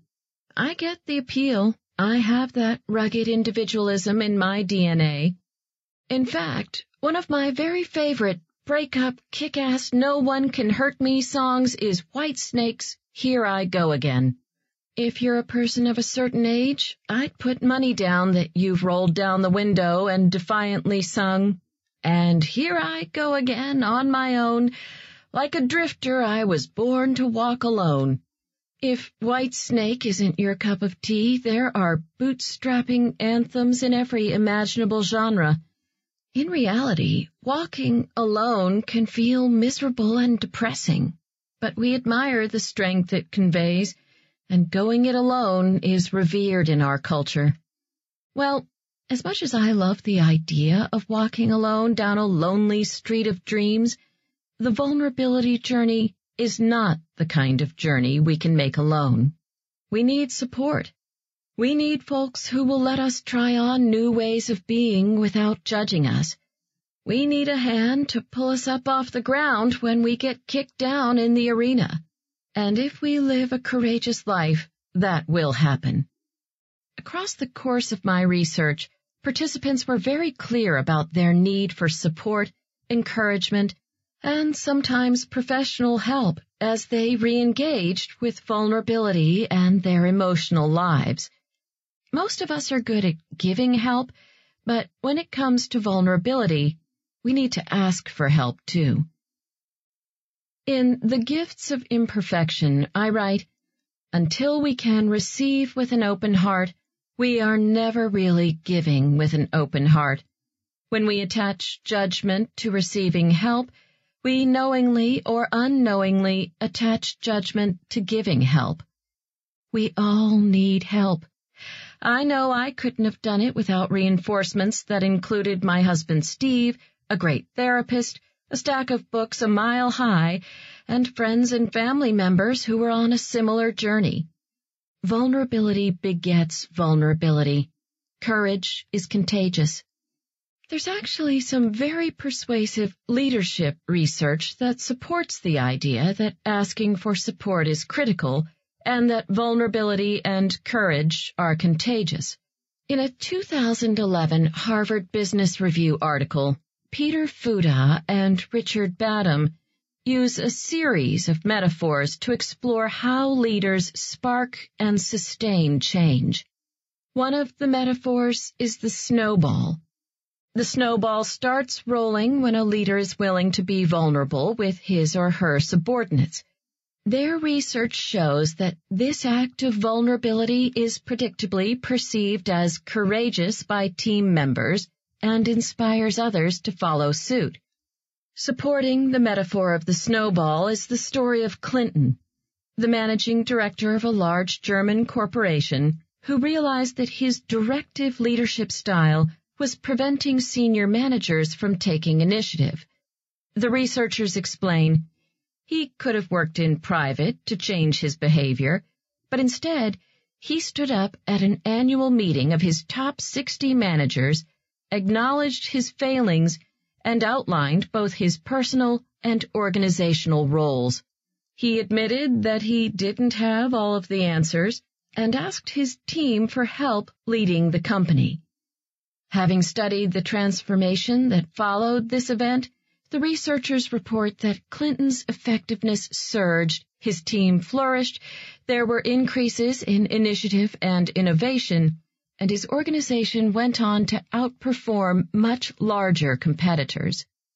Similar to the story above, my greatest personal and professional transformations happened when I started asking hard questions about how my fear of being vulnerable was holding me back, and when I found the courage to share my struggles and ask for help.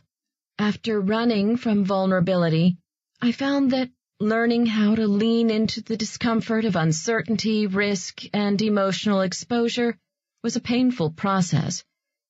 I did believe that I could opt out of feeling vulnerable, so when it happened, when the phone rang with unimaginable news, or when I was scared, or when I loved so fiercely that rather than feeling gratitude and joy, I could only prepare for loss, I controlled things. I managed situations and micromanaged the people around me.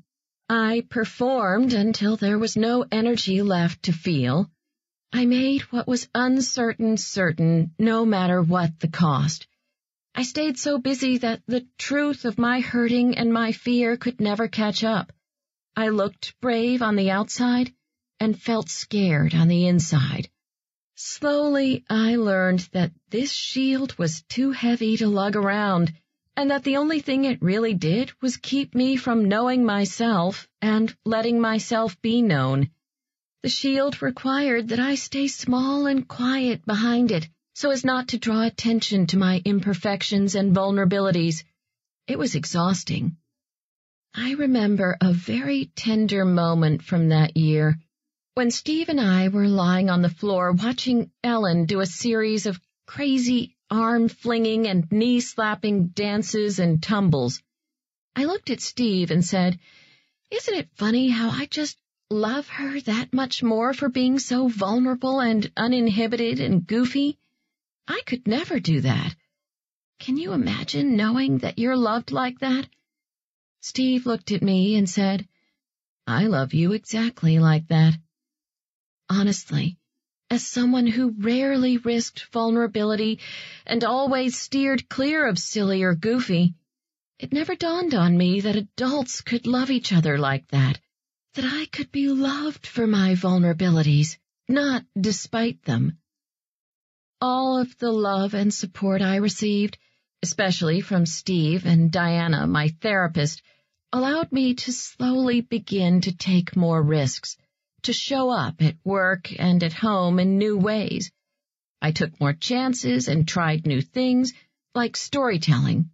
I learned how to set new boundaries and say no, even when I was terrified that I was going to piss off a friend or squander a professional opportunity that I'd regret. So far, I haven't regretted a single no. Going back to Roosevelt's Man in the Arena speech, I also learned that the people who love me, the people I really depend on, were never the critics who were pointing at me while I stumbled. They weren't in the bleachers at all. They were with me in the arena, fighting for me and with me. Nothing has transformed my life more than realizing that it's a waste of time to evaluate my worthiness by weighing the reaction of the people in the stands. The people who love me and will be there regardless of the outcome are within arm's reach. This realization changed everything. That's the wife and mother and friend that I now strive to be. I want our home to be a place where we can be our bravest selves and our most fearful selves, where we practice difficult conversations and share our shaming moments from school and work. I want to look at Steve and my kids and say, "I'm with you, in the arena. And when we fail, we'll fail together while daring greatly. We simply can't learn to be more vulnerable and courageous on our own. Sometimes our first and greatest dare is asking for support. Chapter 3. Understanding and Combating Shame, a.k.a. Gremlin Ninja Warrior Training. Shame derives its power from being unspeakable. That's why it loves perfectionists. It's so easy to keep us quiet. If we cultivate enough awareness about shame to name it and speak to it, we've basically cut it off at the knees. Shame hates having words wrapped around it. If we speak shame, it begins to wither. Just the way exposure to light was deadly for the gremlins, language and story bring light to shame and destroy it. Vulnerability and shame in one book? Are you trying to kill us? Or Defense Against the Dark Arts. Last year, after I had finished a talk on wholehearted families, a man approached me on the stage. He stuck out his hand and said, "I just want to say thank you." I shook his hand and offered a kind smile as he looked down at the floor. I could tell that he was fighting back tears. He took a deep breath and said, "I have to tell you that I really didn't want to come tonight. I tried to get out of it, but my wife made me." I chuckled. "Yeah, I get that a lot. I couldn't understand why she was so excited. I told her that I couldn't think of a worse way to spend a Thursday night than listening to a shame researcher. She said that it was really important to her, and I had to stop complaining, otherwise I'd ruin it for her." He paused for a few seconds, then surprised me by asking, "Are you a Harry Potter fan?" I stalled for a second while I tried to connect everything he was saying. When I finally gave up, I answered his question. "Yes, I am a huge fan. I've read all of the books several times, and I've watched and rewatched the movies. I'm hardcore."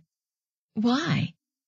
He looked a little embarrassed before he explained, "Well, I didn't know anything about you, and as my dread built up about coming tonight, I kept picturing you as Snape. I thought you'd be scary. I thought you'd be wearing all black and that you'd talk slowly and in a deep, haunting voice, like the world was ending." I laughed so hard that I almost spit out the water I was drinking. I love Snape. I'm not sure that I want to look like him, but he's my favorite character. I immediately glanced over at my purse, which was still tucked under the bottom of the podium. In it, my keys were, and are, attached to my beloved Lego Snape keychain. We shared a laugh about his Snape projection. Then things got more serious. "What you said really made sense to me, especially the part about us being so afraid of the dark stuff. What's the quote that you shared with the picture of the twinkle lights?" "Oh, the twinkle light quote. It's one of my favorites. Only when we're brave enough to explore the darkness will we discover the infinite power of our light." He nodded. "Yes, that one. I'm sure that's why I didn't want to come. It's crazy how much energy we spend trying to avoid these hard topics when they're really the only ones that can set us free. I was shamed a lot growing up, and I don't want to do that to my three kids. I want them to know they're enough.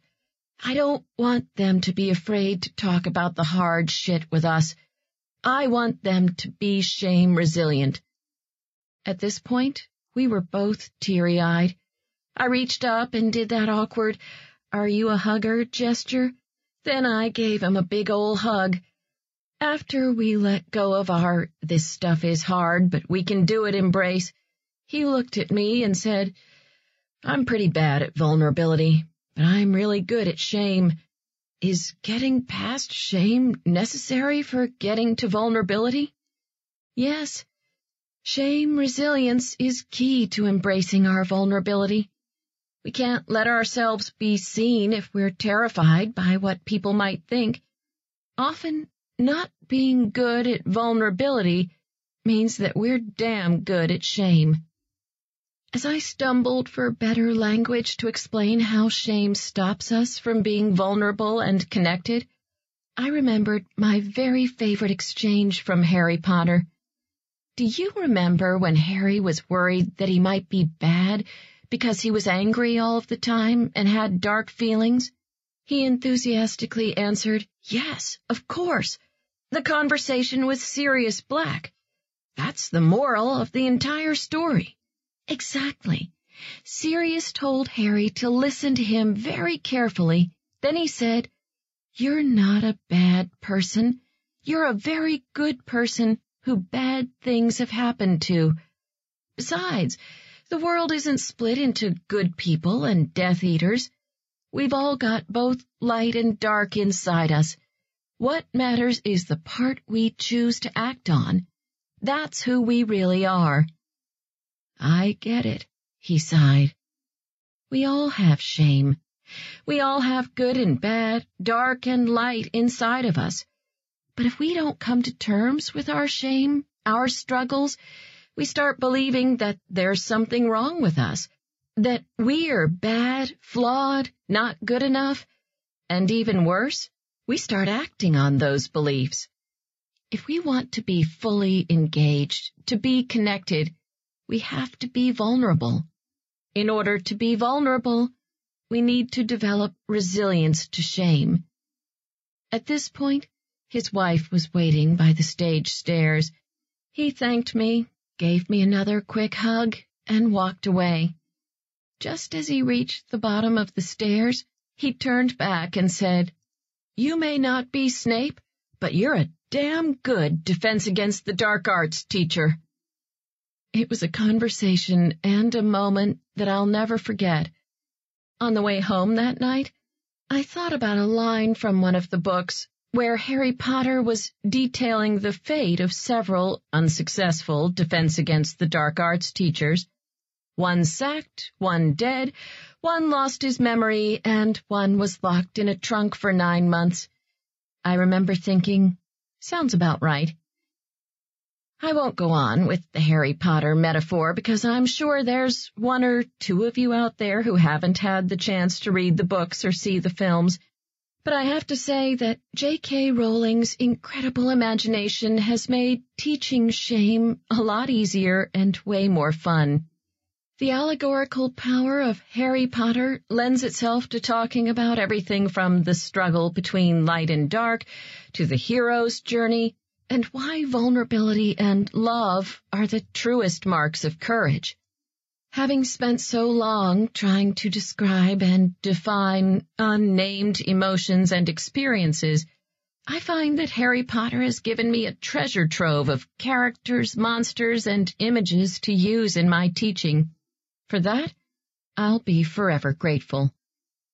I didn't set out to become a wild-eyed shame evangelist or a Defense Against the Dark Arts teacher, but after spending the past decade studying the corrosive effect that shame has on how we live, love, parent, work, and lead, I found myself practically screaming from the top of my lungs, "Yes, shame is tough to talk about.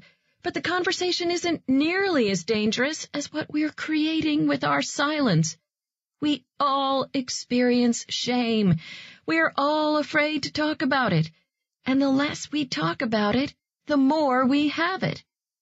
We have to be vulnerable if we want more courage, if we want to dare greatly. But as I told my Harry Potter friend, how can we let ourselves be seen if shame has us terrified of what people might think? Let me give you an example. You've designed a product or written an article or created a piece of art that you want to share with a group of friends. Sharing something that you've created is a vulnerable but essential part of engaged and wholehearted living. It's the epitome of daring greatly. But because of how you were raised or how you approached the world, you've knowingly or unknowingly attached your self-worth to how your product or art is received. In simple terms, if they love it, you're worthy. If they don't, you're worthless. One of two things happens at this point in the process. One, once you realize that your self-worth is hitched to what you've produced or created, it's unlikely that you'll share it. Or if you do, you'll strip away a layer or two of the juiciest creativity and innovation to make the revealing less risky. There's too much on the line to just put your wildest creations out there. Two, if you do share it in its most creative form and the reception doesn't meet your expectations, you're crushed. Your offering is no good, and you're no good. The chances of soliciting feedback, re-engaging, and going back to the drawing board are slim. You shut down. Shame tells you that you shouldn't have even tried. Shame tells you that you're not good enough and you should have known better. If you're wondering what happens if you attach your self-worth to your art or your product and people love it, let me answer that from personal and professional experience. You're in even deeper trouble. Everything shame needs to hijack and control your life is in place. You've handed over your self-worth to what people think. It's panned out a couple of times, but now it feels a lot like Hotel California. You can check in, but you can never leave. You're officially a prisoner of pleasing, performing, and perfecting. With an awareness of shame and strong shame resilience skills, this scenario is completely different. You still want folks to like, respect, and even admire what you've created, but your self-worth is not on the table.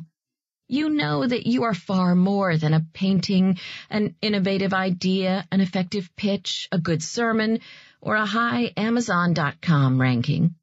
Yes, it will be disappointing and difficult if your friends or colleagues don't share your enthusiasm or if things don't go well, but this effort is about what you do, not who you are. Regardless of the outcome, you've already dared greatly, and that's totally aligned with your values, with who you want to be. When our self-worth isn't on the line, we are far more willing to be courageous and risk sharing our raw talents and gifts. From my research with families, schools, and organizations, it's clear that shame-resilient cultures nurture folks who are much more open to soliciting, accepting, and incorporating feedback. These cultures also nurture engaged, tenacious people who expect to have to try and try again to get it right. People who are much more willing to get innovative and creative in their efforts. A sense of worthiness inspires us to be vulnerable, share openly, and persevere. Shame keeps us small, resentful, and afraid. In shame-prone cultures, where parents, leaders, and administrators consciously or unconsciously encourage people to connect their self-worth to what they produce, I see disengagement, blame, gossip, stagnation, favoritism, and a total dearth of creativity and innovation. Peter Sheehan is an author, speaker, and CEO of Change Labs, a global consultancy building and delivering large-scale behavioral change projects for clients such as Apple and IBM. Pete and I had the chance to work together last summer, and I think his perspective on shame is spot on. Pete says, "The secret killer of innovation is shame. You can't measure it, but it is there. Every time someone holds back on a new idea, fails to give their manager much-needed feedback, and is afraid to speak up in front of a client, you can be sure shame played a part. That deep fear we all have of being wrong, of being belittled, and of feeling less than is what stops us taking the very risks required to move our companies forward.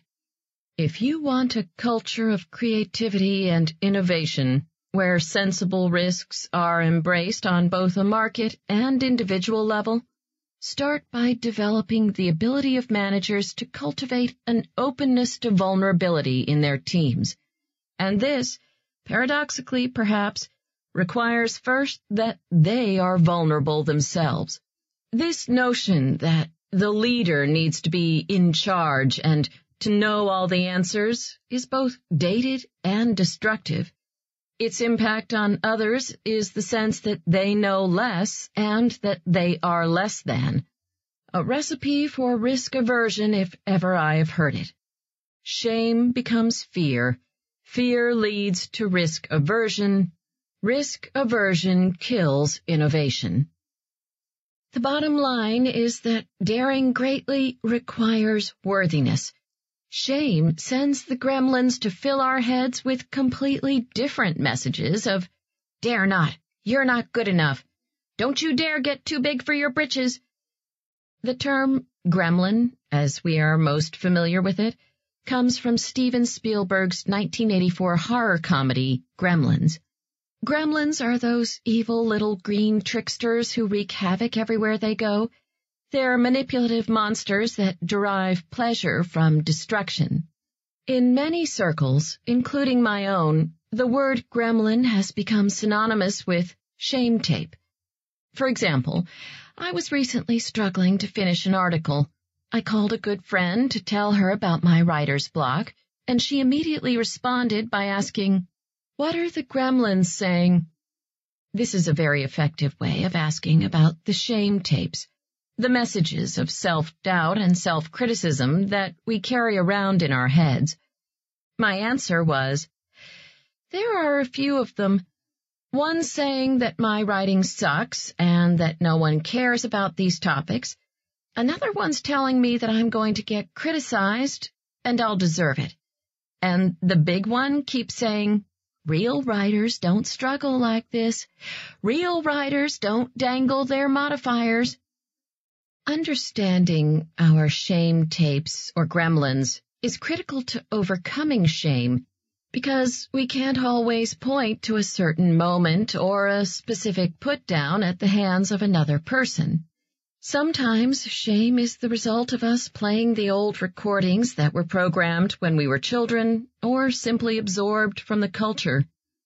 My good friend and colleague Robert Hilliker says, shame started as a two-person experience, but as I got older, I learned how to do shame all by myself.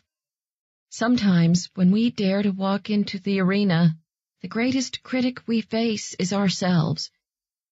Shame derives its power from being unspeakable. That's why it loves perfectionists. It's so easy to keep us quiet. If we cultivate enough awareness about shame to name it and speak to it, we've basically cut it off at the knees. Shame hates having words wrapped around it. If we speak shame, it begins to wither. Just the way exposure to light was deadly for the gremlins, language and story bring light to shame and destroy it. Just like Roosevelt advised, when we dare greatly, we will err, and we will come up short again and again. There will be failures and mistakes and criticism. If we want to be able to move through the difficult disappointments, the hurt feelings, and the heartbreaks that are inevitable in a fully lived life, we can't equate defeat with being unworthy of love, belonging, and joy. If we do, we'll never show up and try again. Shame hangs out in the parking lot of the arena, waiting for us to come out defeated and determined to never take risks. It laughs and says, I told you this was a mistake. I knew you weren't blank enough. Shame resilience is the ability to say, this hurts. This is disappointing, maybe even devastating. But success and recognition and approval are not the values that drive me. My value is courage, and I was just courageous. You can move on, shame. So, I'm not trying to kill you. I'm just saying we can't embrace vulnerability if shame is suffocating our sense of worthiness and connection. Strap yourself in and let's get our heads and hearts around this experience called shame so we can get about the business of truly living. What is shame, and why is it so hard to talk about it? If you're pretty sure that shame doesn't apply to you, keep listening. I'll clear that up in the next couple of minutes. I start every talk, article, and chapter on shame with the shame 1, 2, 3s, or the first 3 things that you need to know about shame so you'll keep listening. 1. We all have it. Shame is universal and one of the most primitive human emotions that we experience. The only people who don't experience shame lack the capacity for empathy and human connection. Here's your choice. Fess up to experiencing shame or admit that you're a sociopath. Quick note, this is the only time that shame seems like a good option. 2. We're all afraid to talk about shame. 3. The less we talk about shame, the more control it has over our lives. There are a couple of very helpful ways to think about shame. First, shame is the fear of disconnection. We are psychologically, emotionally, cognitively, and spiritually hardwired for connection, love, and belonging. Connection, along with love and belonging, 2 expressions of connection, is why we are here, and it is what gives purpose and meaning to our lives. Shame is the fear of disconnection. It's the fear that something we've done or failed to do, an ideal that we've not lived up to, or a goal that we've not accomplished, makes us unworthy of connection. I'm not worthy or good enough for love, belonging, or connection. I'm unlovable. I don't belong. Here's the definition of shame that emerged from my research. Shame is the intensely painful feeling or experience of believing that we are flawed and therefore unworthy of love and belonging. People often want to believe that shame is reserved for people who have survived an unspeakable trauma, but this is not true. Shame is something we all experience, and while it feels as if shame hides in our darkest corners, it actually tends to lurk in all of the familiar places. 12 shame categories have emerged from my research. Appearance and body image, money and work, motherhood or fatherhood, family, parenting, mental and physical health, addiction, sex, aging, religion, surviving trauma, being stereotyped or labeled. Here are some of the responses we received when we asked people for an example of shame. Shame is getting laid off and having to tell my pregnant wife. Shame is having someone ask me, "When are you due?" when I'm not pregnant. Shame is hiding the fact that I'm in recovery. Shame is raging at my kids. Shame is bankruptcy. Shame is my boss calling me an idiot in front of the client. Shame is not making partner. Shame is my husband leaving me for my next-door neighbor. Shame is my wife asking me for a divorce and telling me that she wants children, but not with me. Shame is my DUI. Shame is infertility. Shame is telling my fiancé that my dad lives in France when in fact he's in prison. Shame is internet porn. Shame is flunking out of school, twice. Shame is hearing my parents fight through the walls and wondering if I'm the only one who feels this afraid. Shame is real pain. The importance of social acceptance and connection is reinforced by our brain chemistry, and the pain that results from social rejection and disconnection is real pain. In a 2011 study funded by the National Institute of Mental Health and by the National Institute on Drug Abuse, researchers found that As far as the brain is concerned, physical pain and intense experiences of social rejection hurt in the same way. So when I define shame as an intensely painful experience, I'm not kidding. Neuroscience advances confirm what we've known all along. Emotions can hurt and cause pain. And just as we often struggle to define physical pain, describing emotional pain is difficult. Shame is particularly hard because it hates having words wrapped around it. It hates being spoken.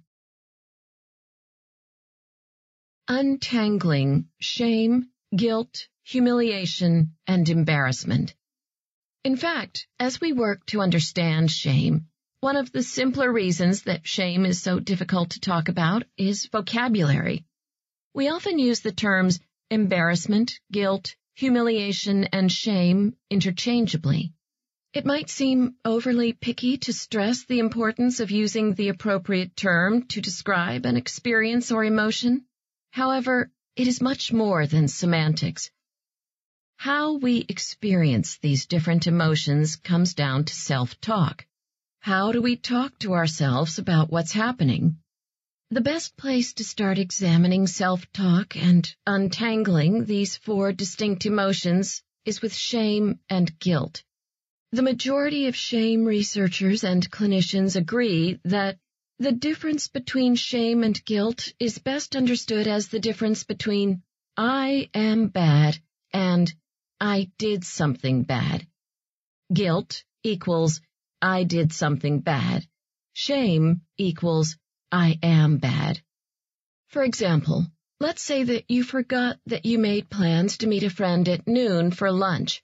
At 12:15 p.m., your friend calls from the restaurant to make sure you're okay. If your self-talk is, I'm such an idiot, I'm a terrible friend and a total loser, that's shame. If, on the other hand, your self-talk is, I can't believe I did that, what a crappy thing to do, that's guilt. Here's what's interesting, especially for those who automatically think, you should feel like a terrible friend, or a little shame will help you keep your act together next time. When we feel shame, we are most likely to protect ourselves by blaming something or someone, rationalizing our lapse, offering a disingenuous apology, or hiding out. Rather than apologizing, we blame our friend and rationalize forgetting. I told you I was really busy. This wasn't a good day for me. Or we apologize half-heartedly and think to ourselves, whatever. If she knew how busy I am, she'd be apologizing. Or we see who is calling and don't answer the phone at all, and then when we finally can't stop dodging our friend, we lie. Didn't you get my email? I canceled in the morning. You should check your spam folder. When we apologize for something we've done, make amends, or change a behavior that doesn't align with our values, guilt, not shame, is most often the driving force. We feel guilty when we hold up something we've done or failed to do against our values and find they don't match up. It's an uncomfortable feeling, but one that's helpful. The psychological discomfort, something similar to cognitive dissonance, is what motivates meaningful change. Guilt is just as powerful as shame, but its influence is positive, while shame's is destructive.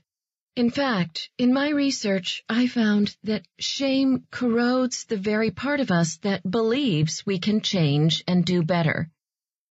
We live in a world where most people still subscribe to the belief that shame is a good tool for keeping people in line.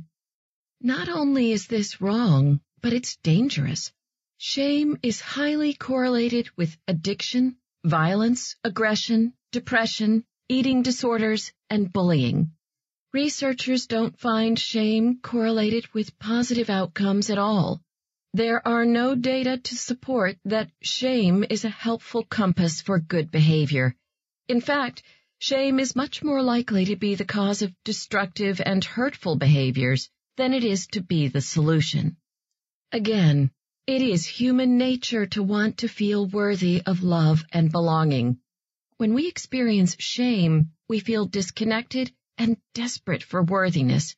When we're hurting, either full of shame or even just feeling the fear of shame, we are more likely to engage in self-destructive behaviors and to attack or shame others. In the chapters on parenting, leadership, and education, we'll explore how shame erodes our courage and fuels disengagement, and what we can do to cultivate cultures of worthiness, vulnerability, and shame resilience. Humiliation is another word that we often confuse with shame. Donald Klein captures the difference between shame and humiliation when he writes, "People believe they deserve their shame. They do not believe they deserve their humiliation." If John is in a meeting with his colleagues and his boss calls him a loser because of his inability to close a sale, John will probably experience that as either shame or humiliation. If John's self-talk is, "God, I am a loser. I'm a failure," that's shame. If his self-talk is, "Man, my boss is so out of control. This is ridiculous. I don't deserve this," that's humiliation. Humiliation feels terrible and makes for a miserable work or home environment, and if it's ongoing, it can certainly become shame if we start to buy into the messaging. It is, however, still better than shame. Rather than internalizing the loser comment, John's saying to himself, "This isn't about me." When we do that, it's less likely that we'll shut down, act out, or fight back. We stay aligned with our values while trying to solve the problem. Embarrassment is the least serious of the four emotions. It's normally fleeting, and it can eventually be funny. The hallmark of embarrassment is that when we do something embarrassing, we don't feel alone. We know other folks have done the same thing, and, like a blush, it will pass rather than define us. Getting familiar with the language is an important start to understanding shame. It is part of the first element of what I call shame resilience. I get it. Shame is bad. So what do we do about it? The answer is shame resilience. Note that shame resistance is not possible. As long as we care about connection, the fear of disconnection will always be a powerful force in our lives, and the pain caused by shame will always be real. But here's the great news. In all my studies, I found that men and women with high levels of shame resilience have four things in common. I call them the elements of shame resilience. Learning to put these elements into action is what I call Gremlin Ninja Warrior training. We'll go through each of the four elements, but first I want to explain what I mean by shame resilience. I mean the ability to practice authenticity when we experience shame, to move through the experience without sacrificing our values, and to come out on the other side of the shame experience with more courage, compassion, and connection than we had going into it. Shame resilience is about moving from shame to empathy, the real antidote to shame. If we can share our story with someone who responds with empathy and understanding, shame can't survive. Self-compassion is also critically important. But because shame is a social concept, it happens between people, it also heals best between people. A social wound needs a social balm, and empathy is that balm. Self-compassion is key because when we're able to be gentle with ourselves in the midst of shame, we're more likely to reach out, connect, and experience empathy. To get to empathy, we have to first know what we're dealing with. Here are the four elements of shame resilience. The steps don't always happen in this order, but they always ultimately lead us to empathy and healing. 1. recognizing shame and understanding its triggers. Shame is biology and biography. Can you physically recognize when you're in the grips of shame, feel your way through it, and figure out what messages and expectations triggered it? 2. Practicing critical awareness. Can you reality check the messages and expectations that are driving your shame? Are they realistic? Attainable? Are they what you want to be or what you think others need or want from you? 3. Reaching out. Are you owning and sharing your story? We can't experience empathy if we're not connecting. 4. Speaking shame. Are you talking about how you feel and asking for what you need when you feel shame? Shame resilience is a strategy for protecting connection, our connection with ourselves and our connections with the people we care about. But resilience requires cognition or thinking, and that's where shame has a huge advantage. When shame descends, we almost always are hijacked by the limbic system. In other words, the prefrontal cortex, where we do all of our thinking and analyzing and strategizing, gives way to that primitive fight-or-flight part of our brain. In his book Incognito, neuroscientist David Eagleman describes the brain as a team of rivals. He writes, "There is an ongoing conversation among the different factions in your brain, each competing to control the single output channel of your behavior." He lays out the dominant two-party system of reason and emotion.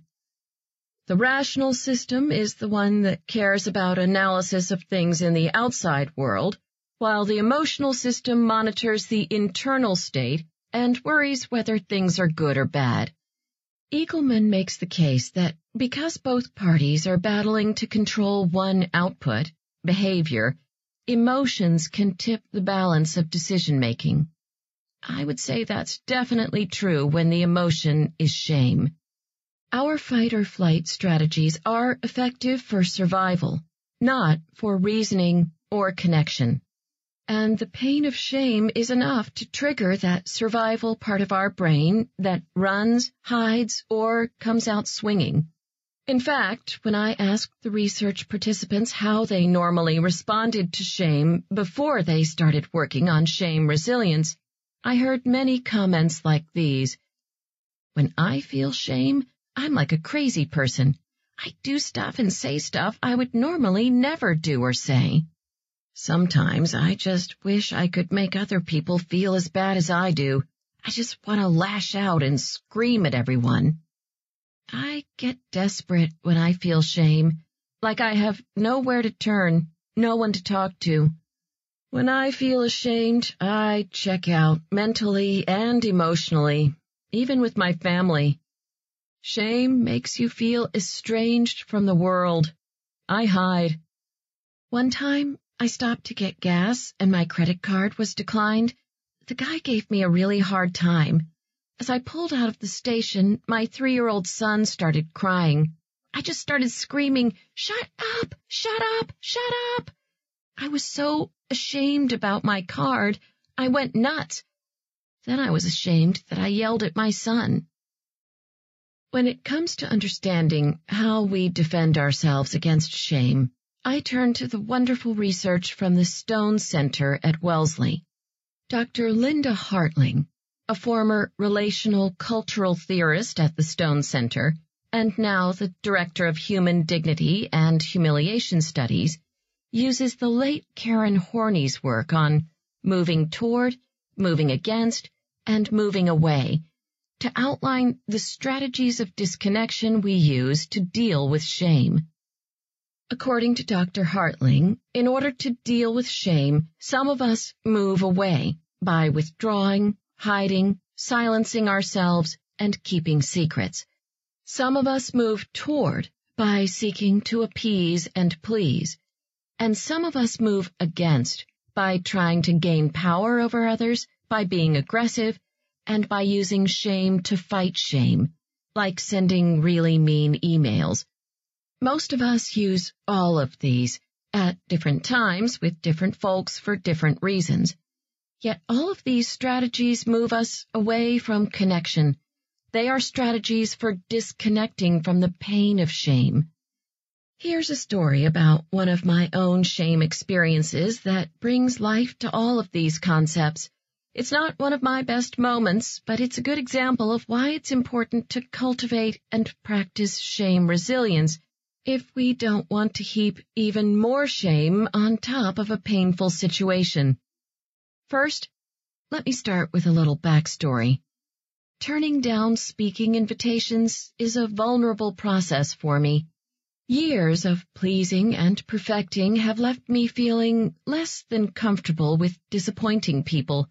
The good girl in me hates letting people down. The gremlins whisper, "They'll think you're ungrateful," and "Don't be selfish." I also struggle with the fear that if I say no, everyone is going to stop asking. This is when the gremlins say, "You want more time to rest? Be careful what you wish for. This work that you love could all go away." My new commitment to setting boundaries comes from the 12 years I've spent studying wholeheartedness and what it takes to make the journey from "what will people think" to "I am enough." The most connected and compassionate people of those I've interviewed set and respect boundaries. I don't just want to research and travel all of the time talking about being wholehearted. I want to live it. That means that I turn down about 80% of the speaking requests that I receive. I say yes when it works with my family calendar, my research commitments, and my life. Well, last year I received an email from a man who was really angry with me because I wasn't able to speak at an event that he was hosting. I turned down the invitation because it conflicted with a family birthday. The email was mean-spirited and jam-packed with personal attacks. My gremlins were having a field day. Rather than replying, I decided to forward it to my husband, along with a little note telling him exactly what I thought about this guy and his email. I needed to discharge my shame and anger. Trust me, it was not good girl email. I can neither confirm nor deny using the word horseshit. Twice. I hit reply instead of forward. The second my Mac laptop made the airplane swishing sound that it makes when you hit the send button, I screamed, "Come back! Please come back!" I was still staring at the screen, totally immobilized by shame layered on shame, when the man fired back a response along the lines of, "Aha! I knew it! You are a horrible person! You're not wholehearted! You suck!" The shame attack was already in full swing. My mouth was dry, time was slowing down, and I was seeing tunnel vision. I struggled to swallow as the gremlins started whispering, "You do suck. How could you be so stupid?" They always know exactly what to say. As soon as I could catch my breath, I started murmuring, "Pain, pain, pain, pain, pain." This strategy is the brainchild of Caroline, a woman whom I interviewed early in my research and then a couple of years later, after she had been practicing shame resilience. Caroline told me that whenever she felt shame, she'd immediately start repeating the word pain aloud. Pain, pain, pain, pain, pain, pain. She told me, "I'm sure it sounds crazy and I probably look like a nut, but for some reason it really works." Of course it works. It's a brilliant way to get out of lizard brain survival mode and pull that prefrontal cortex back online. After 1 or 2 minutes of pain chanting, I took a deep breath and tried to focus myself. I thought, "Okay, shame attack. I'm okay. What's next? I can do this." I recognized the physical symptoms, which allowed me to reboot my thinking brain And remember the 3 Ninja Warrior Gremlin moves that are the most effective path to shame resilience for me. And fortunately, I've been practicing these moves long enough to know that they are totally counterintuitive, and I have to trust the process. 1. Practice courage and reach out. Yes, I want to hide, but the way to fight shame and to honor who we are is by sharing our experience with someone who has earned the right to hear it, someone who loves us, not despite our vulnerabilities, but because of them. 2. Talk to myself the way I would talk to someone I really love and whom I'm trying to comfort in the midst of a meltdown. You're okay. You're human. We all make mistakes. I've got your back.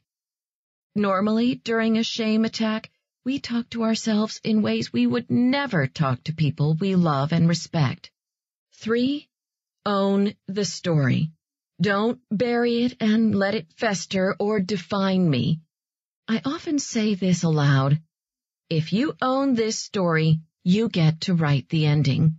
If you own this story, you get to write the ending. When we bury the story, we forever stay the subject of the story. If we own the story, we get to narrate the ending.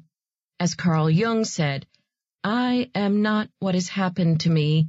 I am what I choose to become. Even though I knew that the most dangerous thing to do after a shaming experience is to hide or bury our story, I was afraid to make the call, but I did. I called both my husband Steve and my good friend Karen. They gave me what I needed the most, empathy, the best reminder that we're not alone. Rather than judgment, which exacerbates shame, empathy conveys a simple acknowledgement, you're not alone. Empathy is connection. It's a ladder out of the shame hole. Not only did Steve and Karen help me climb out by listening and loving me, but they made themselves vulnerable by sharing that they too had spent some time in the same hole. Empathy doesn't require that we have the exact same experiences as the person sharing their story with us. Neither Karen nor Steve had sent an email like that, but they were both intimately familiar with the imposter gremlins and the getting caught feeling and the oh shit experience. Empathy is connecting with the emotion that someone is experiencing, not the event or the circumstance. Shame dissipated the minute I realized that I wasn't alone, that my experience was human. Interestingly, Steve and Karen's responses were totally different. Steve was more serious and more, oh man, I know that feeling. Karen took an approach that had me laughing in about 30 seconds.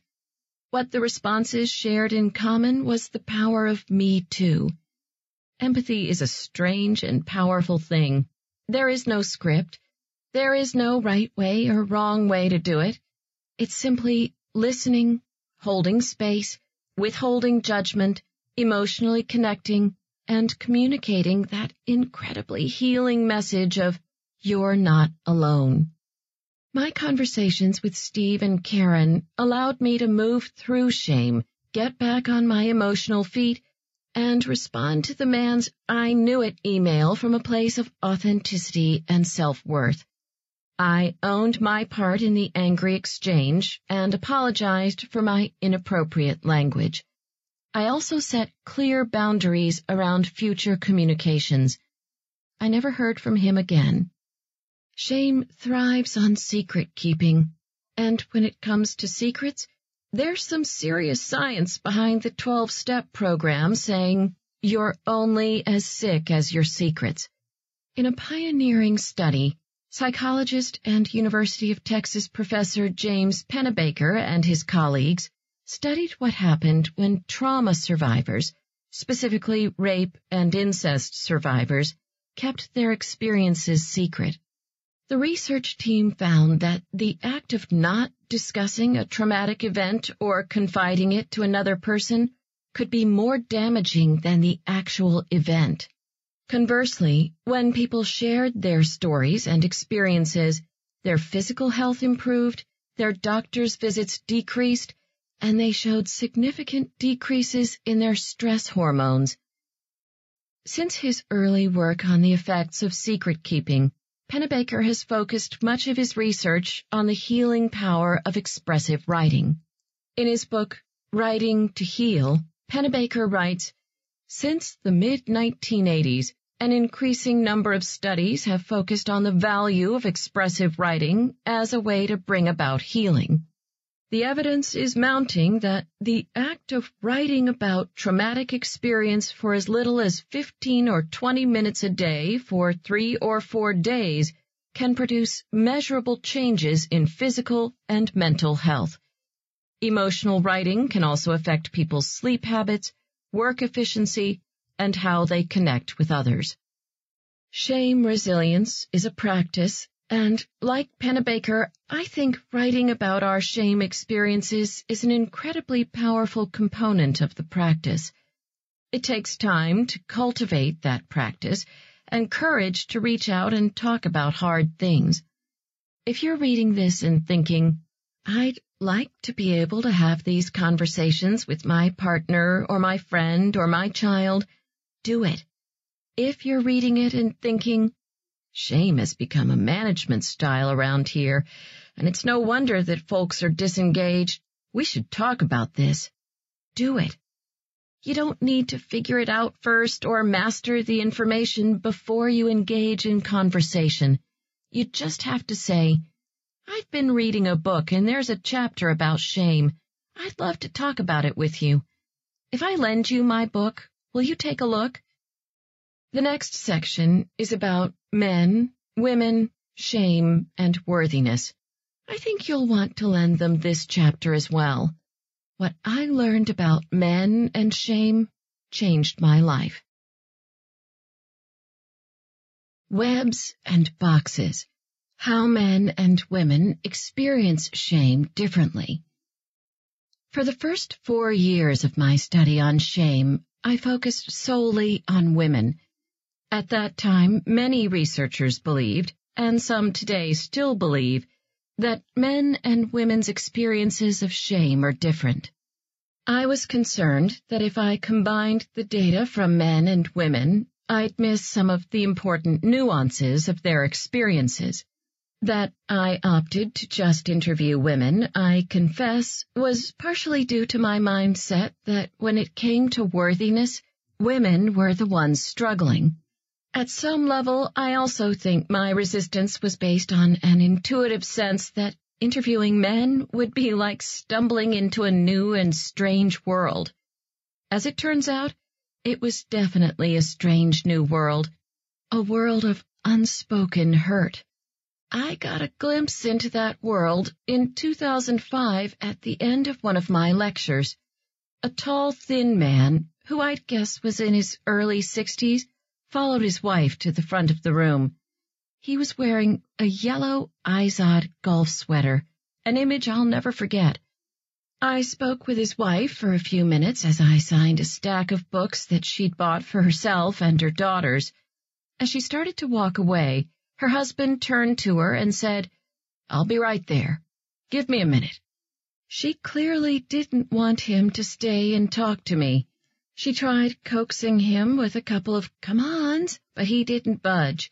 I, of course, was thinking, "Go with her, dude. You're scaring me." After a few unsuccessful attempts, she walked toward the back of the room, and he turned to face me at my book signing table. It started innocently enough. "I like what you have to say about shame," he told me. "It's interesting." I thanked him and waited. I could tell there was more coming. He leaned in closer and asked, "I'm curious. What about men and shame? What have you learned about us?" I felt instant relief. This wasn't going to take long because I didn't know much. I explained, "I haven't done many interviews with men. I just study women." He nodded and said, "Well, that's convenient." I felt the hair on the back of my neck stand up in defense. I forced a smile and asked, "Why, convenient," in the very high voice that I use when I'm uncomfortable. He replied by asking me if I really wanted to know. I told him yes, which was a half-truth. I was on my guard. Then his eyes welled up with tears. He said, "We have shame, deep shame. But when we reach out and share our stories, we get the emotional shit beat out of us." I struggled to maintain eye contact with him. His raw pain had touched me, but I was still trying to protect myself.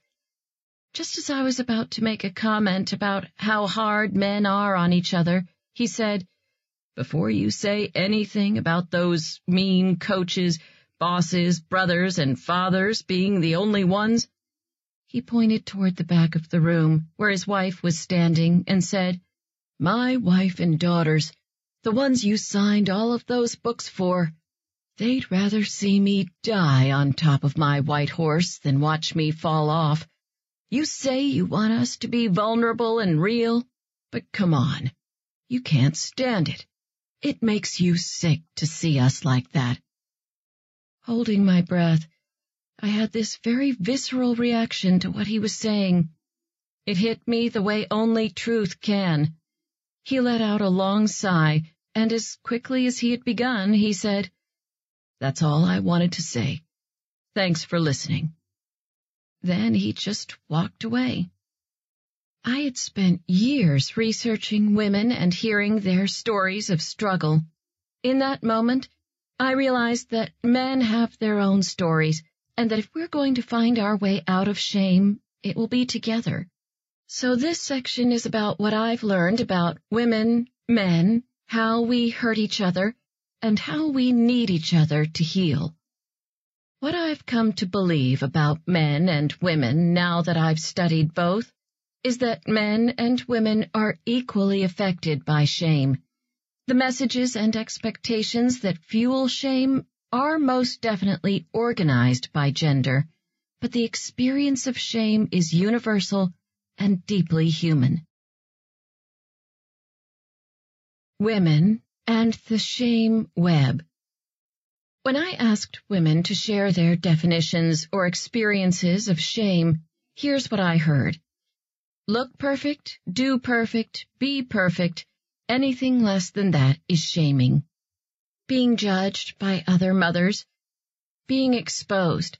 The flawed parts of yourself that you want to hide from everyone are revealed.